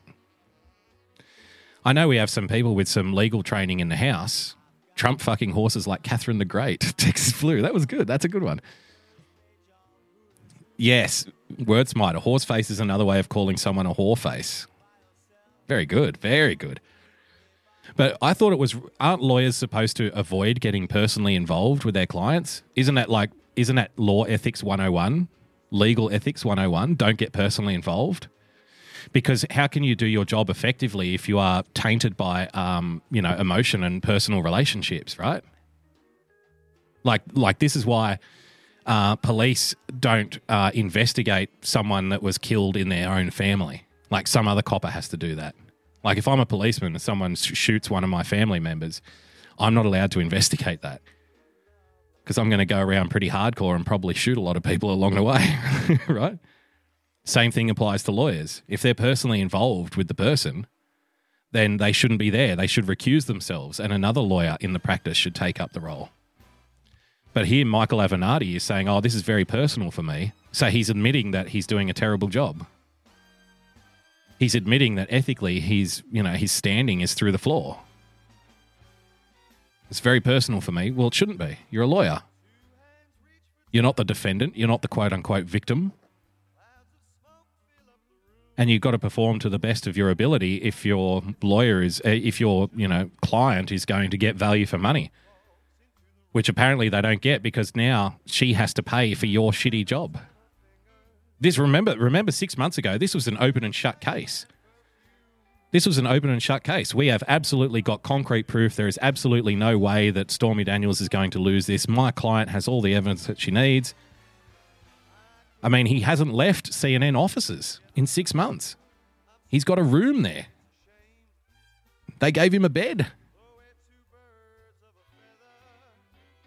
It was all proven. And yet here we are. The defamation case gets thrown out. Stormy Daniels has got to cough up some some stripper dollars. She's got to go through her old G-strings and look for fifties to pay the lawyers. Michael Avenatti says he's got a personal involvement with Stormy. You know, he's personally involved. He's emotionally involved when he shouldn't be, which proves he's doing a terrible job and he lost the case. Like, where where is the surprise here? Is this a child-friendly show? No, I hate children. Carry on. The disgrace. Donald Trump is the president of the United States. Never in my lifetime did I think that I would witness behavior like this oh, from never. the president no. of the United States. Oh, it's awful. I'm a father to two daughters, and I know many of your... So why is he bringing his daughters into it? What do, what do his daughters have to do with it? Honestly, honestly, what's this guy's problem? Is he mad? He keeps bringing up his daughters. What, are they also porn stars? Do they also have horse faces? What's the issue here? Like, are you stupid or what? Ocean Nathan asks, I wonder how personally involved he is. Wow, very good question. Very good question. You know, someone once told me a long time ago that whenever the opposition tries to bring in your family, you know you're on you're you know you're on the right track. Because by bringing up um, family members or daughters or trying to invoke, um, you know, emotion, that kind of emotional attachment to children, they're trying to get you off your guard. They're trying to throw you off your stride. And then if you say, if you make one rhetorical misstep, you'll be attacking their children, right? They're trying to set you up for that attack. So you just plow right through that one. You just ignore that. Donald Trump, I think Donald Trump would come out and say, well, if you're worried about your daughters, you should probably be a better father or something like that. And then it would, oh, my God. Ah! And off they go again. If I was Donald Trump, that's what I'd do. Oh, don't worry about your daughters. Just be a better dad and they'll be fine. Oh, my God, he's attacking me. Ah! The outrage cycle starts once again. He starts repeating the insults once again. Horseface, horseface, horseface. Viewers are also fathers and mothers. How do you tell your kids to look up to the President of the United States when he behaves in this manner? It's an absolute joke, and it's a disgrace, and it's about time that we stop shaking our head and we... See Kimmy in the chat saying someone offered, uh, she was having an argument, someone offered to have Piper raped by the President. I knew I'd won at that moment. Exactly. Exactly. It's game over at that point. And this is the thing, if you're on the side of the P C, like the P C people like to pretend that it's wrong to offend. They love offending people. They love it. They don't mind offending people. The the politically correct culture exists to protect them from insults. It's not to end insults. It's to protect them from insults so they can insult without repercussions. So what happens when that mythical, mystical, non, you know, that invisible wall of protection is shattered, and it's now gone thanks to Donald Trump? It's it's finished. There is no protection for people who insult others. So if you get out there and you want to insult this guy and call this guy a pig and say this guy, this this guy's a Nazi, a racist, a fascist, meh, meh, meh, meh, meh, and then he, you get you get called a name in response, you're going to have to wear it, because nobody's going to listen to you when you say how it's wrong and in, in, in, and offensive, and I have two daughters and it's not fair. Millie, thanks for joining us. Those days are done, but they don't. They're still playing by the old rules. I get to insult whoever I want, as bad as I want, and no one gets to insult me, because as soon as they do, I win. I'm a victim. No, it doesn't work that way anymore. You lose. You lose, sucker. Carry on, Mike. Michael. Stop or start punching back. I mean, this guy can no longer be permitted to get away with this. What, what did Stormy Daniels tell you after she saw the...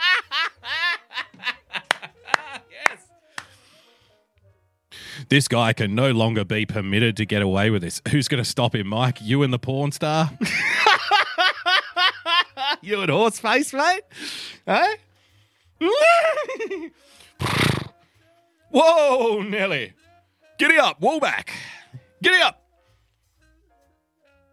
Mount your, mount your trusty steed and ride off into the sunset. Cowboy Avenatti. This guy can no longer be permitted to get away with it. Yeah, well, who's going to fucking stop him, champ? You? You? You and Sprinkles? Please. The tough guy act, right? The tough guy routine. He can't get away with this. Well, he is. He's going to get away with it. Again, fundamentally misunderstanding the, the dynamic that they're operating in. Your outrage is not going to stop anything. In fact, your outrage is only going to fuel more. The more you claim to be a victim, the more attacks you're going to get. The more outrage you try to farm, the more attacks you're going to get. The only way it stops is if you walk away. Sorry. And you might not think it's fair, but this is this is the rules now. This is the way, this is the space we are operating in now. Like, it's a little bit old school. It's a little bit traditional. If you can't take the heat, get out of the kitchen, right? If you can't take it, don't dish it out. That's that's the way we're playing now. And it might not be fair. It not might be right. It might not be right. It might be really painful. It might be hurtful. It might be all of those things. But it is what it is. And it's also too fucking bad. People like Stormy's new nickname, Sprinkles. Whoa, Sprinkles!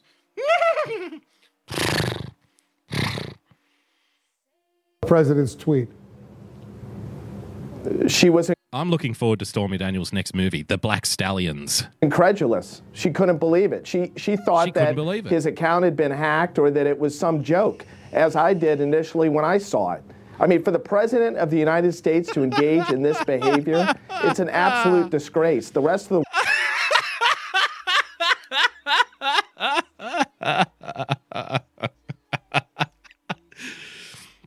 She was incredulous. She was outraged. For the President of the United States to engage in this kind of behavior? Oh my God, it's horrible.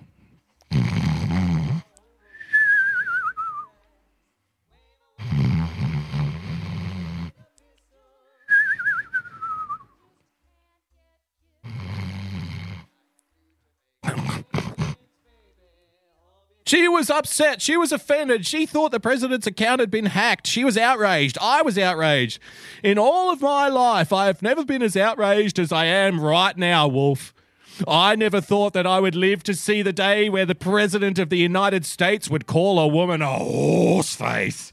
But yet here we are, here we are, and the democratic norms and the insulting, pathological psych. Psychotic behavior of this orange man in chief It cannot be stood for. It must be stood against. We must do everything we can to take this guy down because I have two daughters, Wolf.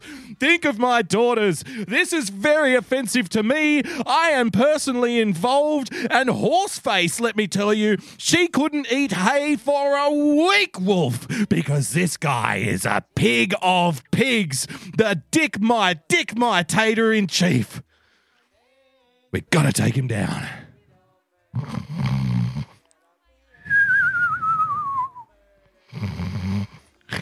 Honey, yeah, yeah. What's up, babe? You know that Avenatti guy? Yeah, yeah, yeah. He's still angry. Oh, really? Stiff shit, huh? Yeah. Good night, baby. Good night, sweetie. Game over. World looks at us, they laugh at us, and many of us within the United States are disgusted. I don't care what your politics are. This has no place. It's a complete disrespect to the office. It's so disgusting. Like, remember that, that little short two-minute um, video that I made about political correctness, right? If you are on the side of political correctness, the only weapon that you have is by saying how offensive the other person is. That's that's all you've got. And when that doesn't work, you look really, really sad and pathetic. You look really bad.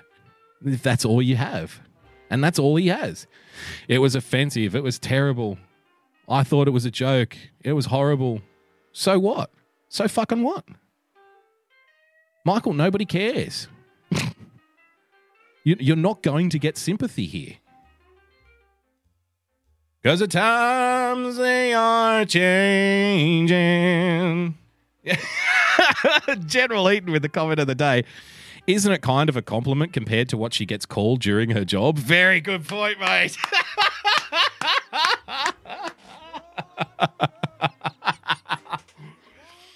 That's a very good point. I mean, if she was on the set of one of her quote-unquote blockbusters and somebody called her a horse face... She'd be like, oh, can you stop talking nice? This is supposed to be a dirty talking film. All right, you dirty slut. That's better. Thank you.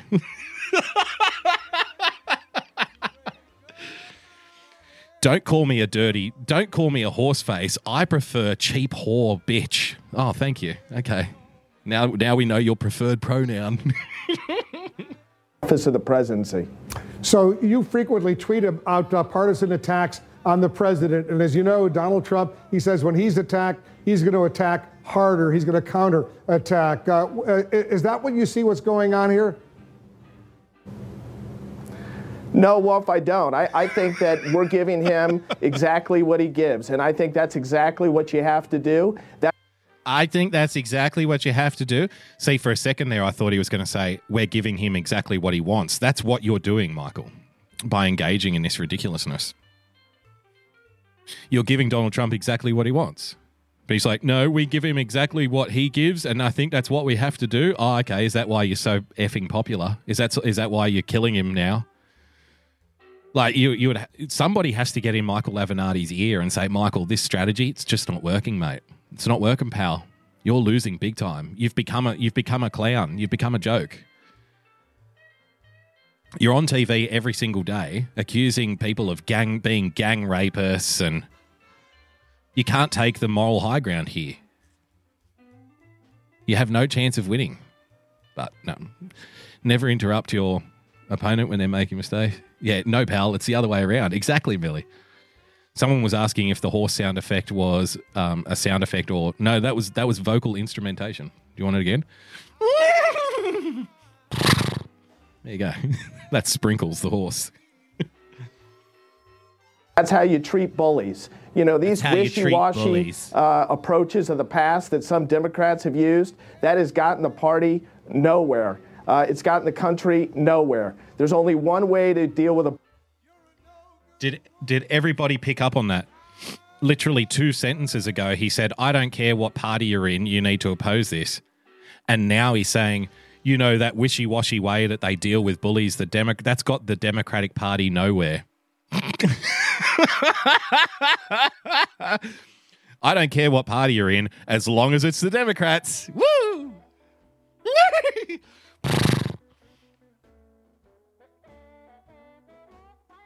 Hi-ho, Silver! Away! You know, Wolf, I don't care what party you're in. You need to oppose. This this behavior from the president must not stand. And I think I'm doing the right thing, and because the Democrats haven't done it for so long. Uh, what? What? What? What, Mick? Mickey? Bully, and that is when they punch you, you hit them back twice as hard. Yeah, and that's luck. Exactly what my client and I are going to continue to do if he continues to uh, attempt to engage in personal attacks and the like. So he better pack a lunch. So when he- And that's what we're going to do. If he continues to engage in personal attacks, it, it doesn't matter to him. He doesn't care. He loves it. He loves it. You're not you're not scoring any points here. There was actually Democrats coming out a couple of weeks ago, ladies and gentlemen, boys and girls, saying Michael Avenatti is actually hurting our cause, not helping it. And I was like, you don't say. You don't say. Because he's, he's turned it into a joke. All he can do is get out there and make accusations, none of which have been proven true at any single level, and claim to be a victim at the same time. So what? He's he's he's been memed into eternity now. He attacks you and your client. Uh, you're going to attack him even harder. But how does that help your client? Good question. Well, because I think uh, uh, it helps uh, the client by uh, advancing our cause, relating to the facts, and uh, hopefully what? dissuading him from engaging. It it helps my client because of engaging in the cause, relating to the facts. What does that even mean? Getting into slanging. What what lawyer advises advises their client that it's a good idea to get involved in personal attacks on Twitter with their with the person they're trying to take to court? What lawyer on earth would ever advise that? That's how you know that this is not about law. This is about P R. This is entirely about P R.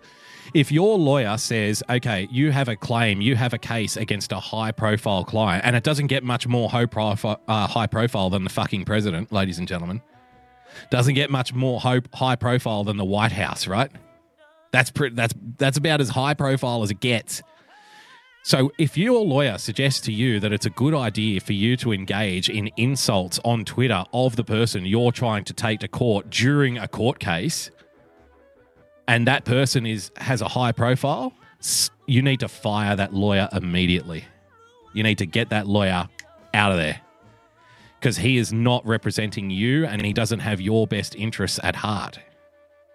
He is running a P R campaign at that point.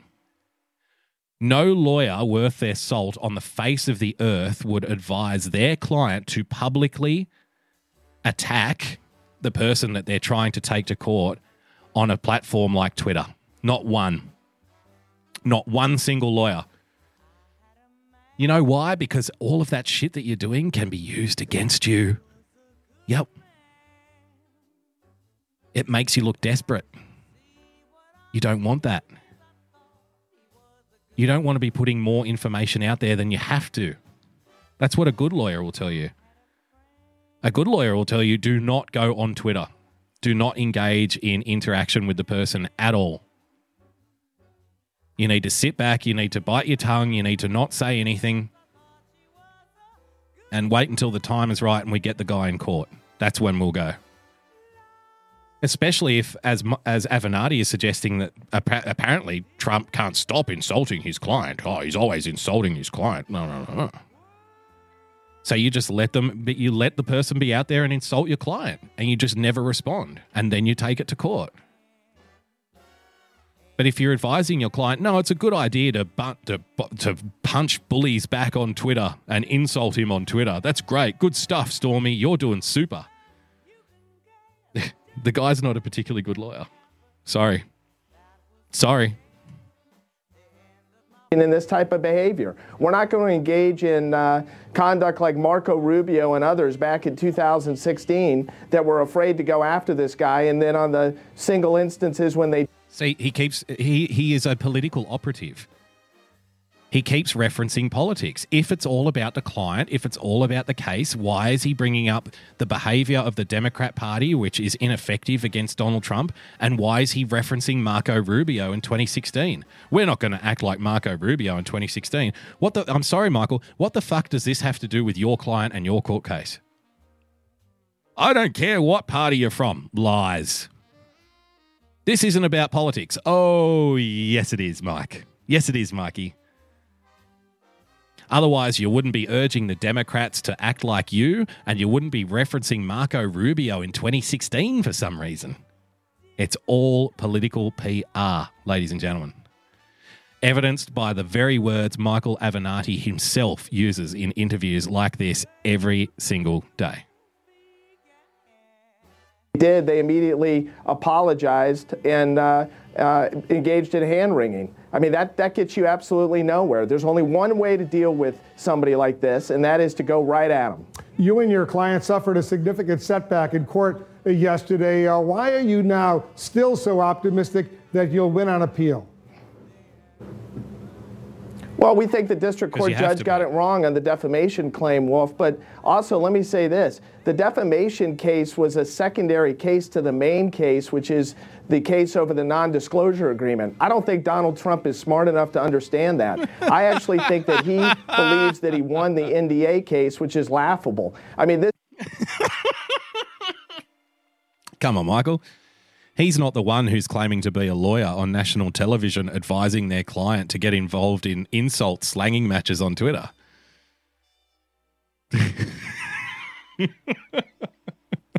Wow. Absolutely sensational stuff. Just, uh, I just wanted to play a quick little bit of this video before we get to your stuff. Thanks for sticking around, guys. After this, we'll do your Twitter contributions. Come on, someone who watched porn, Stormy porn vids any good? The truth, the truth wants the. Uh, pardon me, the truth watcher wants to know if Stormy's porn is any good. I don't know. It depends on what you think is good. Doesn't everybody have a personal preference when it comes to that kind of thing? You know, I I prefer uh, horses myself, so I would say you know she's just about as good as it's going to get. Risk of losing their majority in the U S House, Republicans have waged a fear-mongering campaign now. This- If you missed the podcast the other day, uh, yesterday's podcast, go to the Daily Boogie on iTunes or Podbean, and it's called Episode nine, Fear. And we talk about the use of this uh, rhetorical sword known as accusing your opponent of running a quote-unquote fear campaign. And then I was so I was so impressed when I got up this morning and I turned this on, and I was like, oh, look, what do you know? It's another it's another fear campaign. Who would have thunk it? Scare voters away from the Democrats. Says at least all- the G O P is trying to scare voters away from the Democrats. See, these kinds of accusations don't worry me at all because we know that the Democrats, their their entire platform is based on fear. See, the accusation here from Chris Matthews is, oh, the Republicans are trying to scare voters away from the Democrats. The Democrats literally say, if you vote for Donald Trump, the world is going to end. He's going to throw gay people in camps. He's going to deport everyone. He's the next Hitler. Don't you dare vote for the next Hitler. If you vote for Donald Trump, then climate change is going to end civilization. That was one of the stories I was reading from in Salon.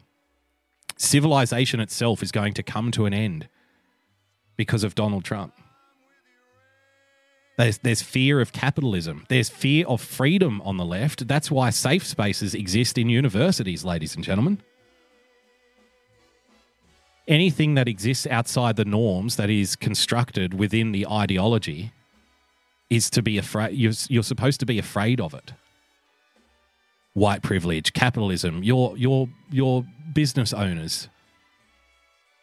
Everything is a fear campaign for the Democrats. Look at look at the um, the confirmation of Justice Brett Kavanaugh. More than one Democratic commentator were coming out and saying now all women in America are at risk. Every woman in America is now at risk. That's a fear campaign.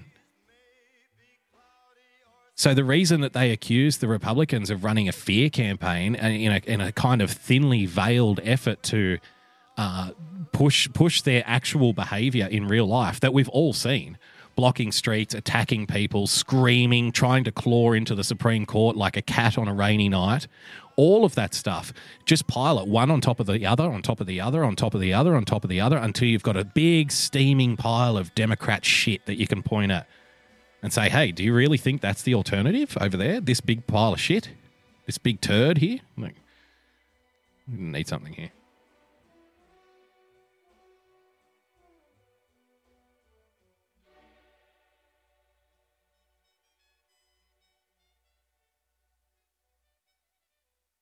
Jeff Goldblum analysing the Democratic Party platform in twenty eighteen, ladies and gentlemen.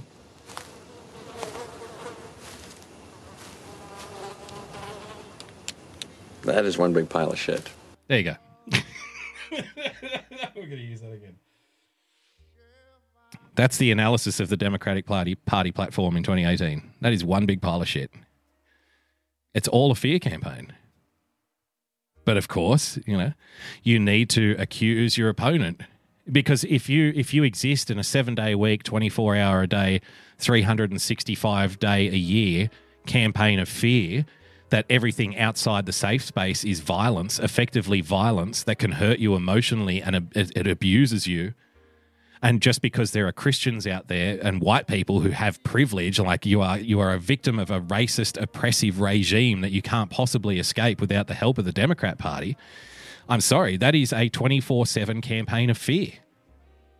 And when you accuse your opponents of using fear, you, it's because you are motivated by fear in the first place.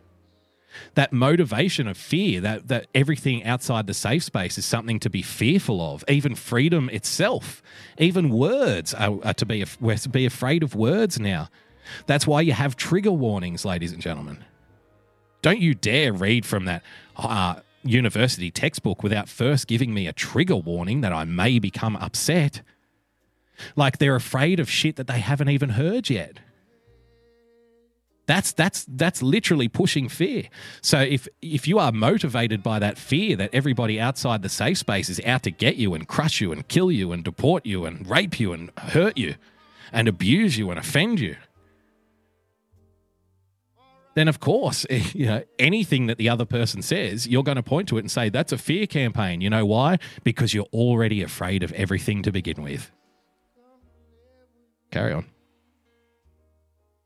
August. Since August, some Republicans or their allies have gone so far as to portray Democrats as terrorists or terrorist sympathizers. And that's because, according to the New York Times, Republicans have been only marginally successful. I mean, yeah, like, how awful.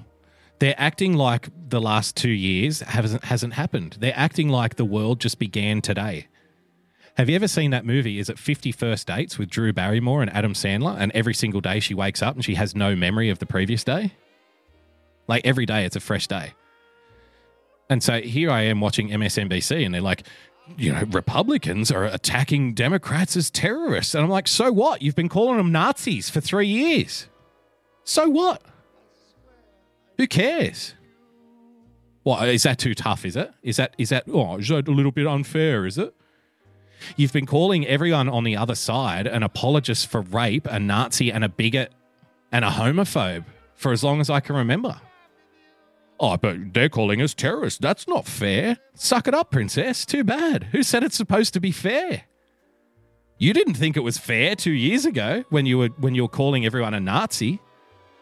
You didn't think it was fair when you were calling everyone a racist. And now all of a sudden, people on the other side are saying, you know what, you're the, you're the bad guys here, and we're going to call you. We're going to call you. I tell you what, I'm going to call you a terrorist. And they go, oh, that's not fair. You can't say that. Too bad. The fact that you, the fact that you overly go out of your way to say how offensive it is is just going to make it happen more. That's what that's what you did against the people on the right for the last thirty years. You come out, you call them a racist or a Nazi, they try to defend themselves and say how offensive and hurtful it is, and you just do it more. So now you're going to get it back, sunshine. Now you're going to get the same treatment back. And guess what? You're behaving the, in the exact same way that you took advantage of. Isn't life funny? Isn't, isn't the universe a wonderful place, comrade? Now it's unfair, is it? Too bad. Too bad. Don't like it? Tough shit. It's not going to stop. It's not going to stop. It's going to keep going. And it's going to get worse. It's going to get harder. You cannot win. This is a message. You cannot win this game. You cannot win the I am offended game anymore. It's over. It's done. If you try to play that card, you are going to get hammered twice as hard.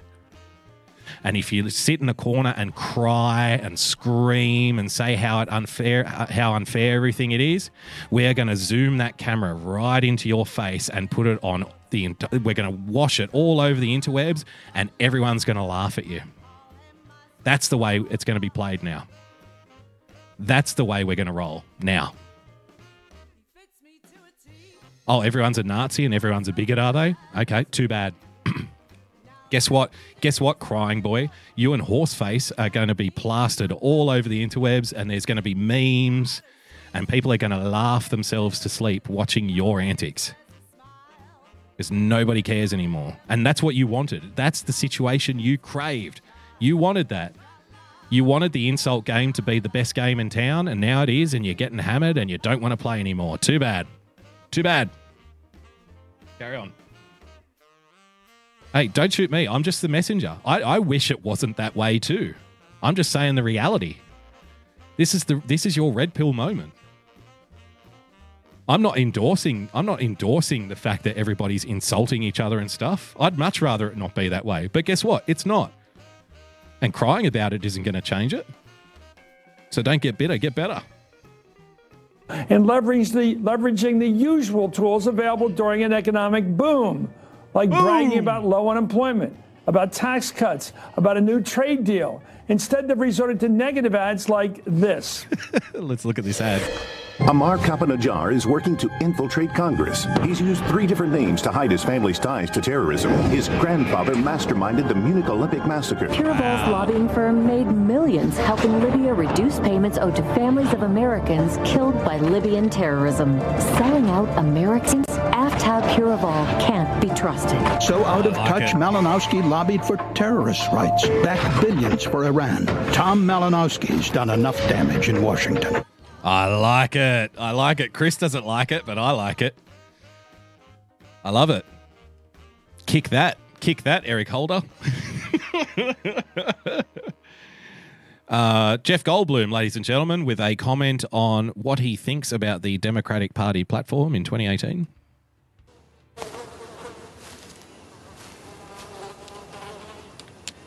That is one big pile of shit. Thank you, Jeff. Appreciate it. All right. Let's get to your stuff. Thanks for sticking with us, guys. Appreciate it. Let's get that off the screen. Da, da, da, da. Your contributions. NetDrag sent this one through.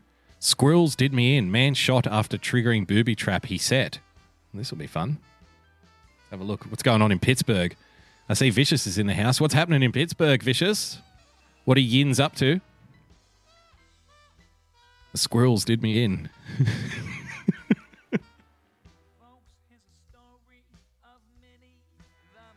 Gotta change.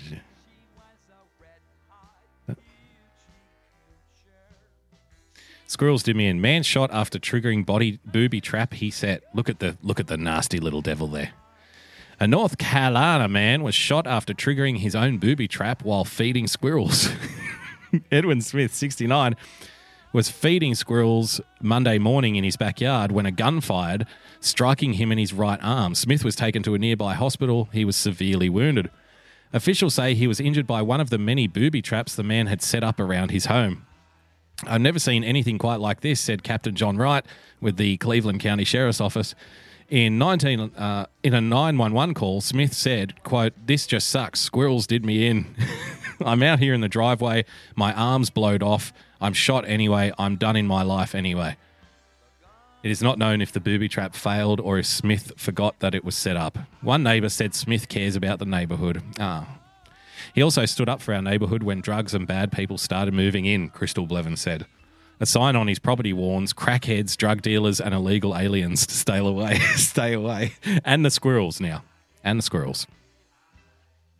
Fantastic stuff. A man who operates a brothel, this is sent in by General Eaton. A man who author- operates a brothel decides to run for office using Trump's platform. Man dies before election. Man is still on ballot despite operating brothels and being a dead man. This is sensational. This is the kind of stuff I like in the free-for-all. It's exactly what I like. Uh, despite uh, the slightly unorthodox fact that he is dead, infamous brothel owner Dennis Hoff will remain on the ballot. The state says it's too late to change the ballot. And is expected to win by a landslide in the forthcoming Nevada state legislature elections. The so-called Trump from Pahrump, who appeared in the H B O documentary series Cat House, owned a strip club and five legal brothels in Nevada, including the Bunny Ranch. Oh, that's a very famous one, isn't it, the Bunny Ranch? He was found dead on Tuesday, hours after his seventy-second birthday. As The Guardian reports, Hoff was running for a seat in a heavily Republican district and has been had been favoured to win. I feel very comfortable predicting that he's still going to win the election on the sixth of November, his campaign manager Chuck Muth said in an interview, adding that Republicans had a two to one advantage over Democrats in the state assembly district in terms of voter registration. This really is the Trump movement, Hoff said in an interview at the Moonlight Bunny Ranch, his brothel near his home in Pahrump. People will set aside for a moment their moral beliefs, their religious beliefs, to get somebody that is honest in office. That's true. That's true. I just wonder how many of you guys, um, do any of you guys remember uh, Michael Moore short? I think Vicious might remember it.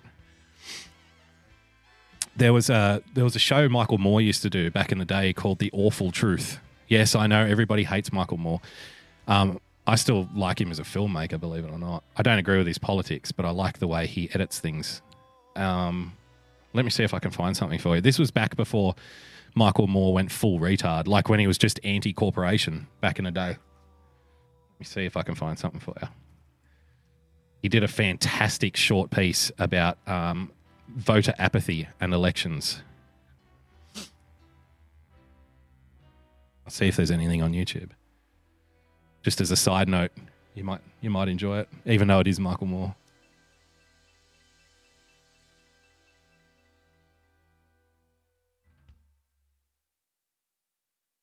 Okay.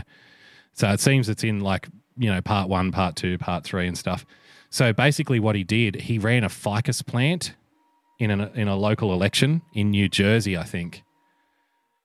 A ficus plant, like in a similar vein to, you know, this dead guy. And it was called Ficus for Congress. And he was running, I, I believe the guy's name he was running against was like Rodney Frelinghuysen or something. And I, I remember it vividly. There was a campaign ad that he made in this election. And it was like, Rodney Frelinghuysen doesn't know, you know, the best way to come at schools. Rodney Frelinghuysen doesn't understand anything about tax. Rodney Frelinghuysen doesn't know his ass from a hole in the ground. Vote Ficus. His ass is a hole in the ground. And I thought that was one of the best things I've ever seen. So he ran a, a ficus plant in an election. And it got votes and everything, and it was doing interviews. So let's show you a little bit.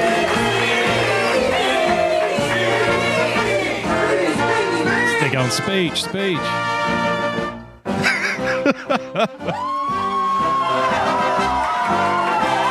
Ladies and gentlemen, I present to you the potted plants, the ficuses.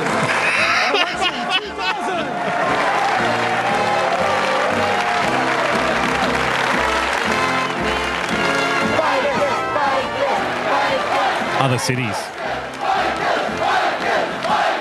Because uh, other cities were getting wind of this and they all started running their own ficus plants against the sitting members. Ficus, ficus, ficus, ficus, ficus. We've got a chance to really uh, say something very important. Ficus, and that is that the people of this country are sick and tired of these two political parties posing as two political parties. It's one party. So we've given people a chance to... Did you hear that? Michael Moore back in two thousand. And he's like, people are sick and tired of these two political parties posing as two political parties. It's one party. And guess what? Now that's what the MAGA people say. And Michael Moore is instead like, you've got to vote Democrat. Ain't that the darndest thing? Ain't that just the sweetest thing, Mike? Right in ficus on the ballot all over the country. It's a way to say none of the above. It's their way to say, I'm sick and tired. I'm not going to take it anymore. It's the f*** you vote. It's the f*** you vote this year. Back then he loved the F U vote. Now he thinks it's the next incarnation of Hitler. Oh, well, that's how it goes sometimes, eh, Mike? Too bad you had to turn out to be a sucker.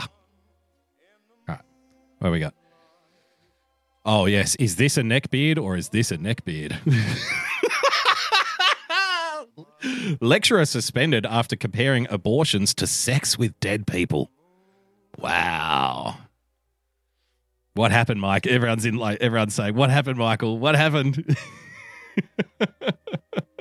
Bless his struggling heart. Lecturer suspended after comparing sex. Oh, this is this is taste. Uh, this is classy stuff. See, again, we wouldn't want to offend anyone, would we? We wouldn't want to offend people. A university lecturer has been suspended after comparing abortions to necrophilia. Doctor Justin Murphy, a politics lecturer at the University of Southampton, the Southampton home of the Saints, my favourite football team, has been blasted by disgusted students after a string of hateful and disrespectful tweets. In a tweet posted in May, he said, "If you're pro-choice in the abortion debate, I find it very difficult to see how you could possibly have ethical objections to necrophilia." Good point, comrade. The University of Southampton revealed it received complaints about Doctor Murphy's personal views, which are incompatible with its own, and confirmed a formal investigation had been launched. American-born Doctor Murphy, ah, see, that was that, that was his fault. He had free speech, or at least he thought he did, said he has been suspended following his tweet and said the university called him in for an urgent meeting. The thirty-two-year-old married academic who completed a P H D in twenty fourteen also works as a personal academic tutor and dissertation supervisor at the university, and his absence will cause issues for his students. He compared abortion to necrophilia after saying the question of necrophilia raises interesting challenges to positions held today. How dare this guy think you can have an in, uh, intellectual discussion about controversial topics in a university, you know, in your capacity as a university lecturer. If only he had have come out and said all white people should be killed, he would have got a fucking promotion. There you go. The poor guy. Poor guy didn't understand. Pro-life, fuck you. Uh, Doc Martin sent in a few memes, and just like that, everyone stopped laughing at Juan's car. Oh, yes, that's very good. That's very good. All my friends drive a low rider. Mm, mm, mm. Why do you have two boobs on your back? That's a silly question from someone who has a dick on his face. Doc Martin. The left has informed me that I can pick my gender, so today I feel like being the first woman present. Sorry, Hillary. I like that. That's very good. That's very good. Well done. Well done. Ben K. Veritas, Measure one oh five. Voters will decide. Let's see what voters are deciding here. Let's have a little look-see.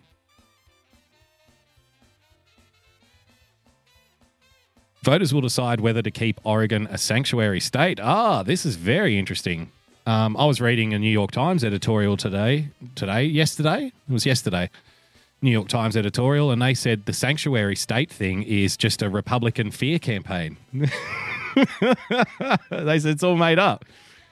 There's no sanct- There's no sanctuary cities. There's no sanctuary states. This is just an idea perpetuated by the Republicans. In reality, it doesn't exist. I'm like, oh, okay. Next day, voters will decide whether to keep Oregon a sanctuary state. Proponents claim the sanctuary law emboldens undocumented immigrants to commit crimes and ties the hands of law enforcement. Opponents say the law prevents racial profiling, saying if the law is repeated... See, I don't understand. Racial profiling is apparently a bad thing. So one of our local constabularies here in Melbourne recently, well, recently, a few years ago now, tell me if you think this makes sense. They decided that it's wrong for uh, the police to put out any kind of ethnic identifying qualities when they're searching for people who may have committed crimes. So, you know, if you're listening to the radio and they say police police are looking for a black man wearing blue jeans and a red sweatshirt, right? That might be something that you would hear on the radio. Or police are looking for an Asian man, or police are looking for a Caucasian man wearing blue jeans and a red sweatshirt. The police in one of our Australian cities no longer do that. So, so because they think it's racist. So now they come on the radio and say, police are looking for someone wearing blue jeans and a red sweatshirt. And I'm like, well, blue jeans are pretty popular for one, but isn't the whole point of making those announcements by the police, isn't the whole point to narrow down the field of potential suspects? Right? So it's you're not so, by by saying that you're looking for a black guy or a white guy or an Asian guy or a Mediterranean guy or a Middle Eastern guy, you're not saying that all black guys are criminals or all white guys are criminals or all like I, I thought we were smart enough as a people to understand that. Apparently not. Apparently we are really, really, really fucking stupid now. So actually what happens is when you put out on the radio, we're looking for an Asian man wearing blue jeans and a white shirt. That's the, that's the exact same thing as the police saying all Asian men are criminals, right? that's that's how dumb we are now. So so what? Like if I look out my front window of my house, I could see a thousand people wearing jeans. Like wh- what am I supposed to call up the police? I've got him. I've got him. I found the guy. There's a guy wearing there's hey, I work in a cafe in the city. A guy just came in, ordered a coffee and sat down reading a newspaper. Yes, how can we help you? He's wearing jeans. I think I think I've got the guy. Wait, wait, wait, wait. Wait. Another guy just walked in wearing jeans. Fuck, they're all wearing jeans. Hurry, hurry to the cafe, quick, please, quickly. All of the criminals are in here right now. Everybody in the cafe is wearing fucking jeans. What am I going to do? What am I going to do? Oh, my God. Right? We really are a dumb society. So will they vote yes on one oh five? See, why it should be no on one oh five. A, a yes vote on Measure one oh five is a vote to repeal the law. A no vote keeps the vote in its place. How many people are going to vote no on one oh five thinking that it means I don't want sanctuary state? Like, is that a big conversation in Oregon? I think, Steph, you're from Oregon, aren't you? And uh, J-Dub, can you... Like, how much time do you have to ex- spend explaining to people? No, no, you've got to vote yes. So I have to vote yes because it's a no. No, no, no. You vote no, no, yes. Yes, no, no, yes. So do I vote yes or a no? I'm going to vote no on one oh five. No, no, no. Vote yes. Yes? You, yes, we want it. No, no, we don't want it. So I'm going to vote no. No, vote yes. Yes. No. Who's on first? Full debate. Brown, Bueller in final debate over Oregon governor. The protections for people that are here illegally are absurd, said Cynthia Kendall. Oh, that's an unfortunate name. She's literally got the name Kendall.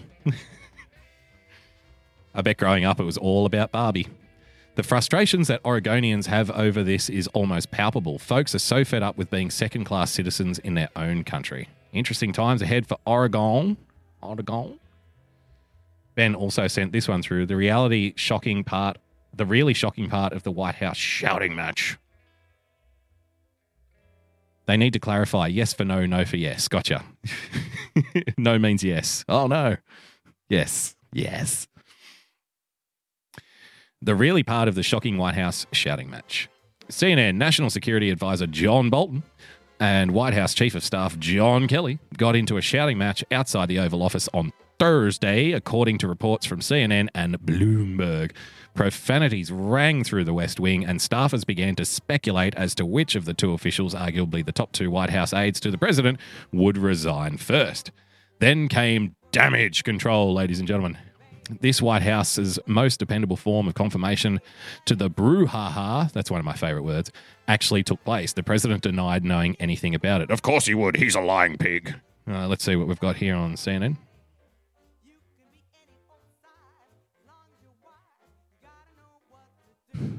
Thanks for joining us. We're back with breaking news in our politics lead. A heated argument described as a, quote, shouting match happened in the West Wing today between two of the president's top aides, Chief of Staff John Kelly Chief and National Staff, Security Advisor Juan Ambassador Kelly. John Bolton.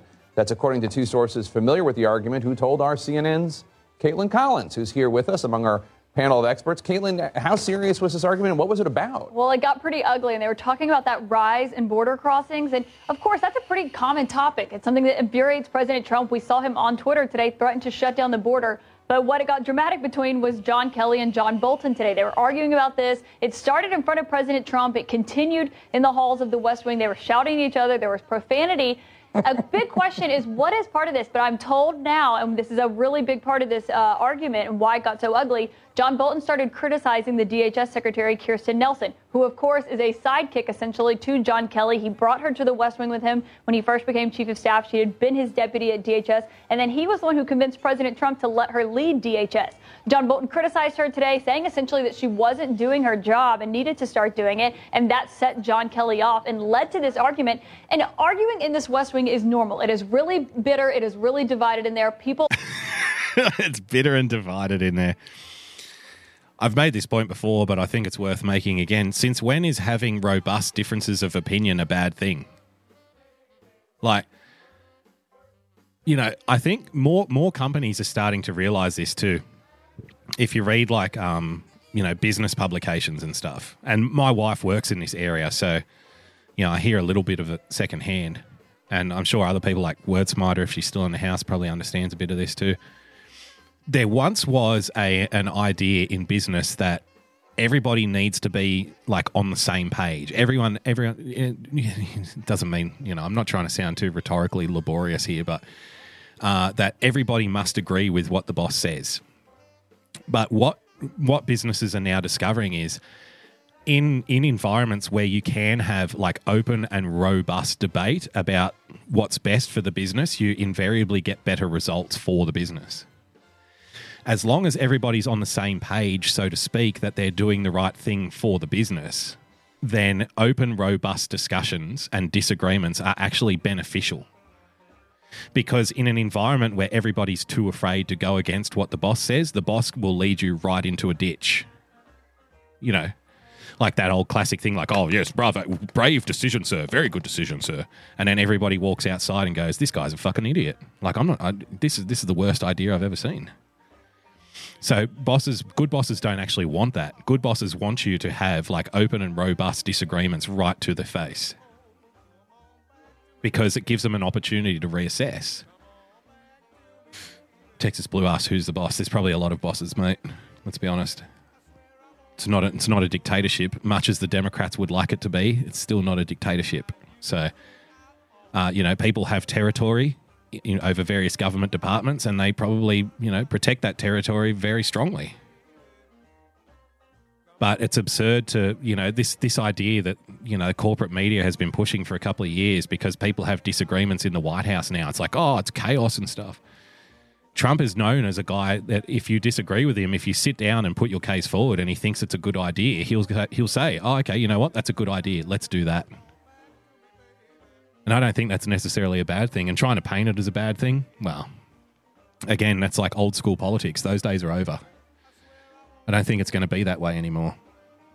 But they're very slow learners. They're very slow learners. And one here from Kimmy to wrap it up. Wrap it up for the night. What have we got here?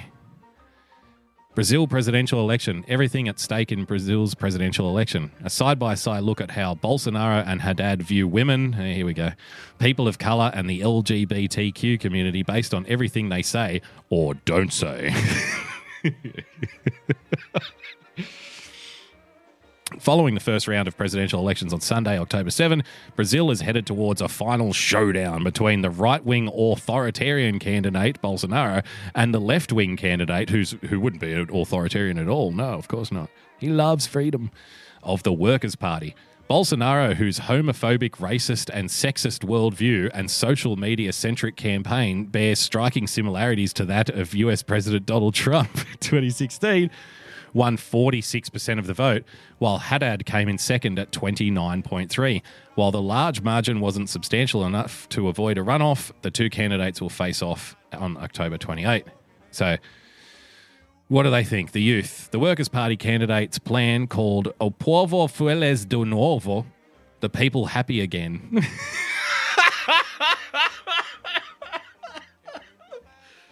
You see what I mean?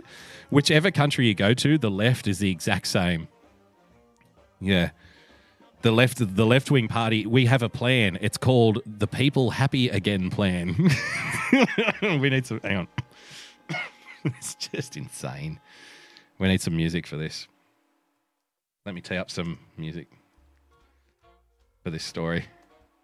Because we need to, we need to pay respect to the left-wing candidate who wants the People Happy Again policy to be... to be a thing.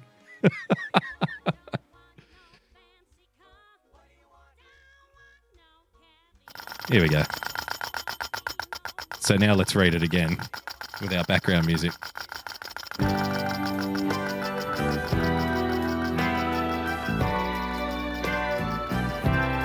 Don't give in to fear, ladies and gentlemen.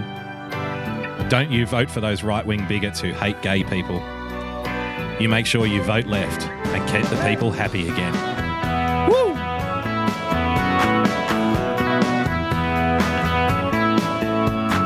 Shiny, happy people holding hands. The People Happy Again focuses on several issues that affect the Brazilian youth. He promises to create the My Employment Again program, which is geared towards young people seeking qualification to enter various professional industries. He also says he'll cut taxes for both private and public academic institutions, the offer that associates and bachelor's degrees, and increase resources for the latter. He adds that he'll support young people's direct participation in politics, more organisation on the left, fantastic, and that he wants to be present for the national plan for the youth and the national system of the youth, two federal initiatives geared toward improving the lives of young people in Brazil. That's the Happy People Again policy. Shiny, happy people holding hands. Shiny, happy people holding hands. Shiny, happy people laughing. Bolsonaro, on the other hand, he hates young people, that far-right bigot. His administrative plan, which is called Project Phoenix, doesn't go into specific details about the majority of themes listed here, but it does feature a number of fabrications, including incorrect statistics that assert the annual number of deaths caused by the uh, Brazilian police is lower than it actually is. Oh no, he's not anti-police. Bolsonaro's only proposal that is directly related to the Brazilian youth consists of lowering the age of criminality responsibility from eighteen to sixteen. What a bigot. He's not going to make the people happy again, is he?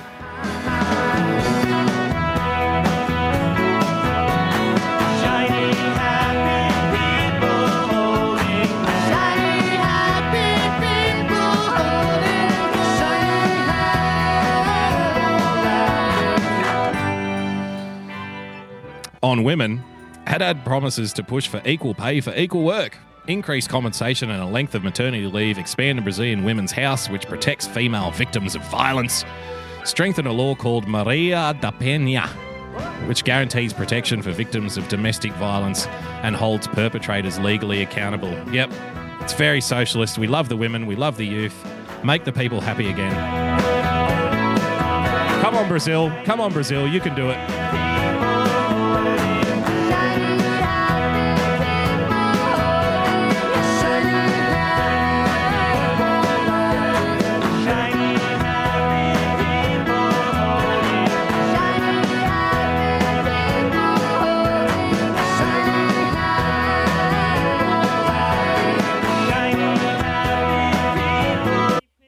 Excellent.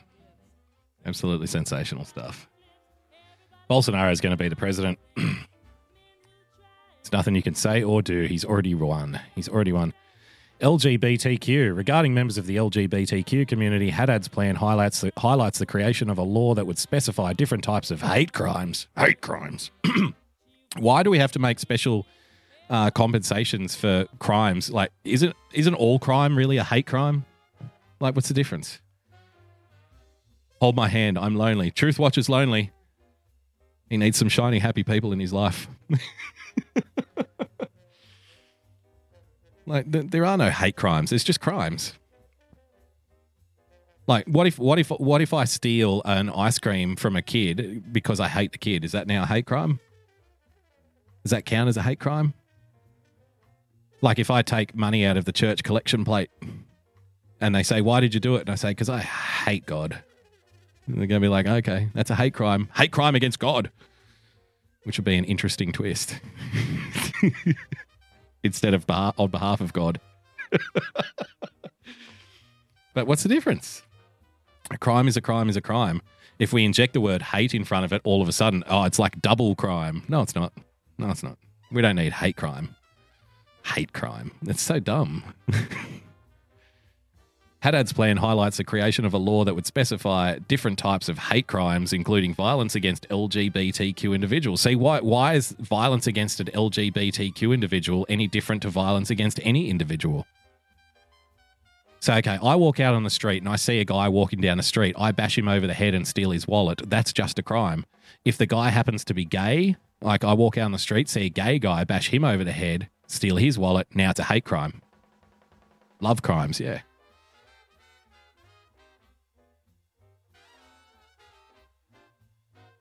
Oh, Truth Watcher. I'm glad I'm glad we could give you a little bit of fun on a Thursday night. Bolsonaro, aside from his previous mention that inequality will not be permitted, there's only one reference to the L G B T community in Bol- Bolsonaro's proposal. See, because this is the way you characterize things, right?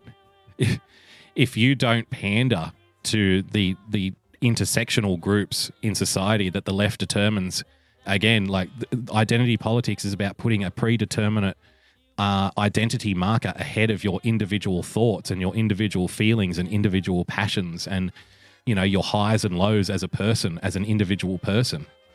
And what it does is take the superficial shit like your your your color, your uh, your ethnicity, your culture, your uh, religion, you know, all of the other stuff, and puts that in front of you. And then everything after that point is merely being washed through that prism. Because if you are a white person then and you say something, how many times have you heard it? Oh, of course you would say that. You're a white guy. So it's a way of dismissing dismissing that which we don't like because we can tick certain boxes in the identity politics game. So if you come from that particular strain of the hard left, ladies and gentlemen, like I suspect the author of this Vice article does, then it would be very upsetting to you if Bolsonaro only once referenced the individual L G B T Q community. Good night, Key Wizard. We're nearly done here too.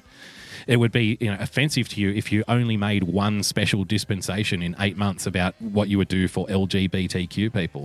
Because if you don't pander to them constantly, you're not playing the identity politics game. And according to the hard left, if you don't play the identity politics game, well, guess what? You just hate them all. You hate them all. That's what it means. If you don't play the way we want to play, well, that just proves that you hate all the people that we love. But those days are over. That that that mode of thinking, which is anti-intellectual and shallow and frankly offensive, uh, that's that's done. We're not playing that way anymore. Sorry. Nope. Nope. All Brazilians will go into the same group.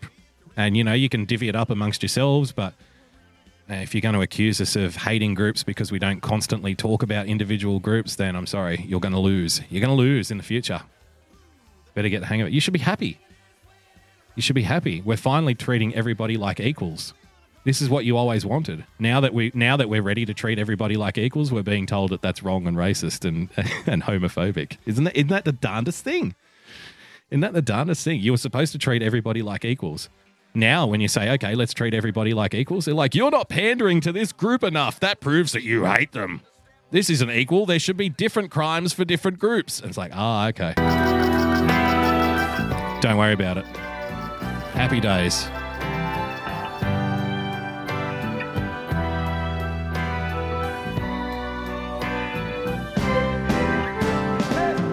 Bolsonaro in the Brazilian elections, ladies and gentlemen.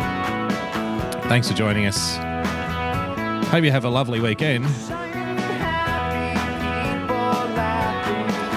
Just a little bit of housekeeping. If you want to keep up with the podcast, look for The Daily Boogie in iTunes or Podbean. Thanks to everyone who's been downloading and subscribing and sharing it. Really appreciate it. We go into a lot of these topics more in depth. I really do like the Thursday night live stream, though. I appreciate you all hanging out with us for the last few hours. I hope you have a lovely weekend. Just remember, when the bigots win, don't let the bigots win. What we want is shiny, happy people everywhere. Until next time, guys. I'll see you on Sunday night, by the way. Trust and verify. Until next time, stay calm, stay rational. God bless, and we'll see you soon. Bye-bye.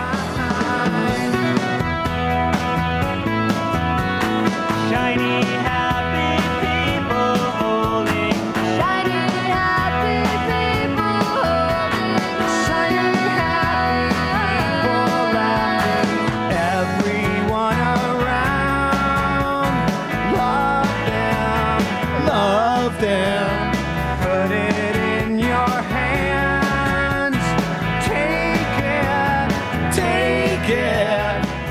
There's no time to cry. Happy, happy. Put it in your heart where tomorrow shines. Gold and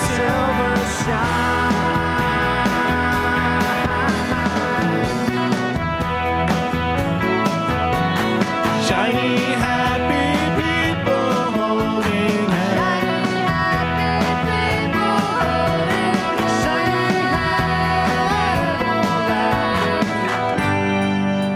All right, everyone. Have fun. See you next time. Stay calm. Stay rational. God bless. See you soon. Bye-bye.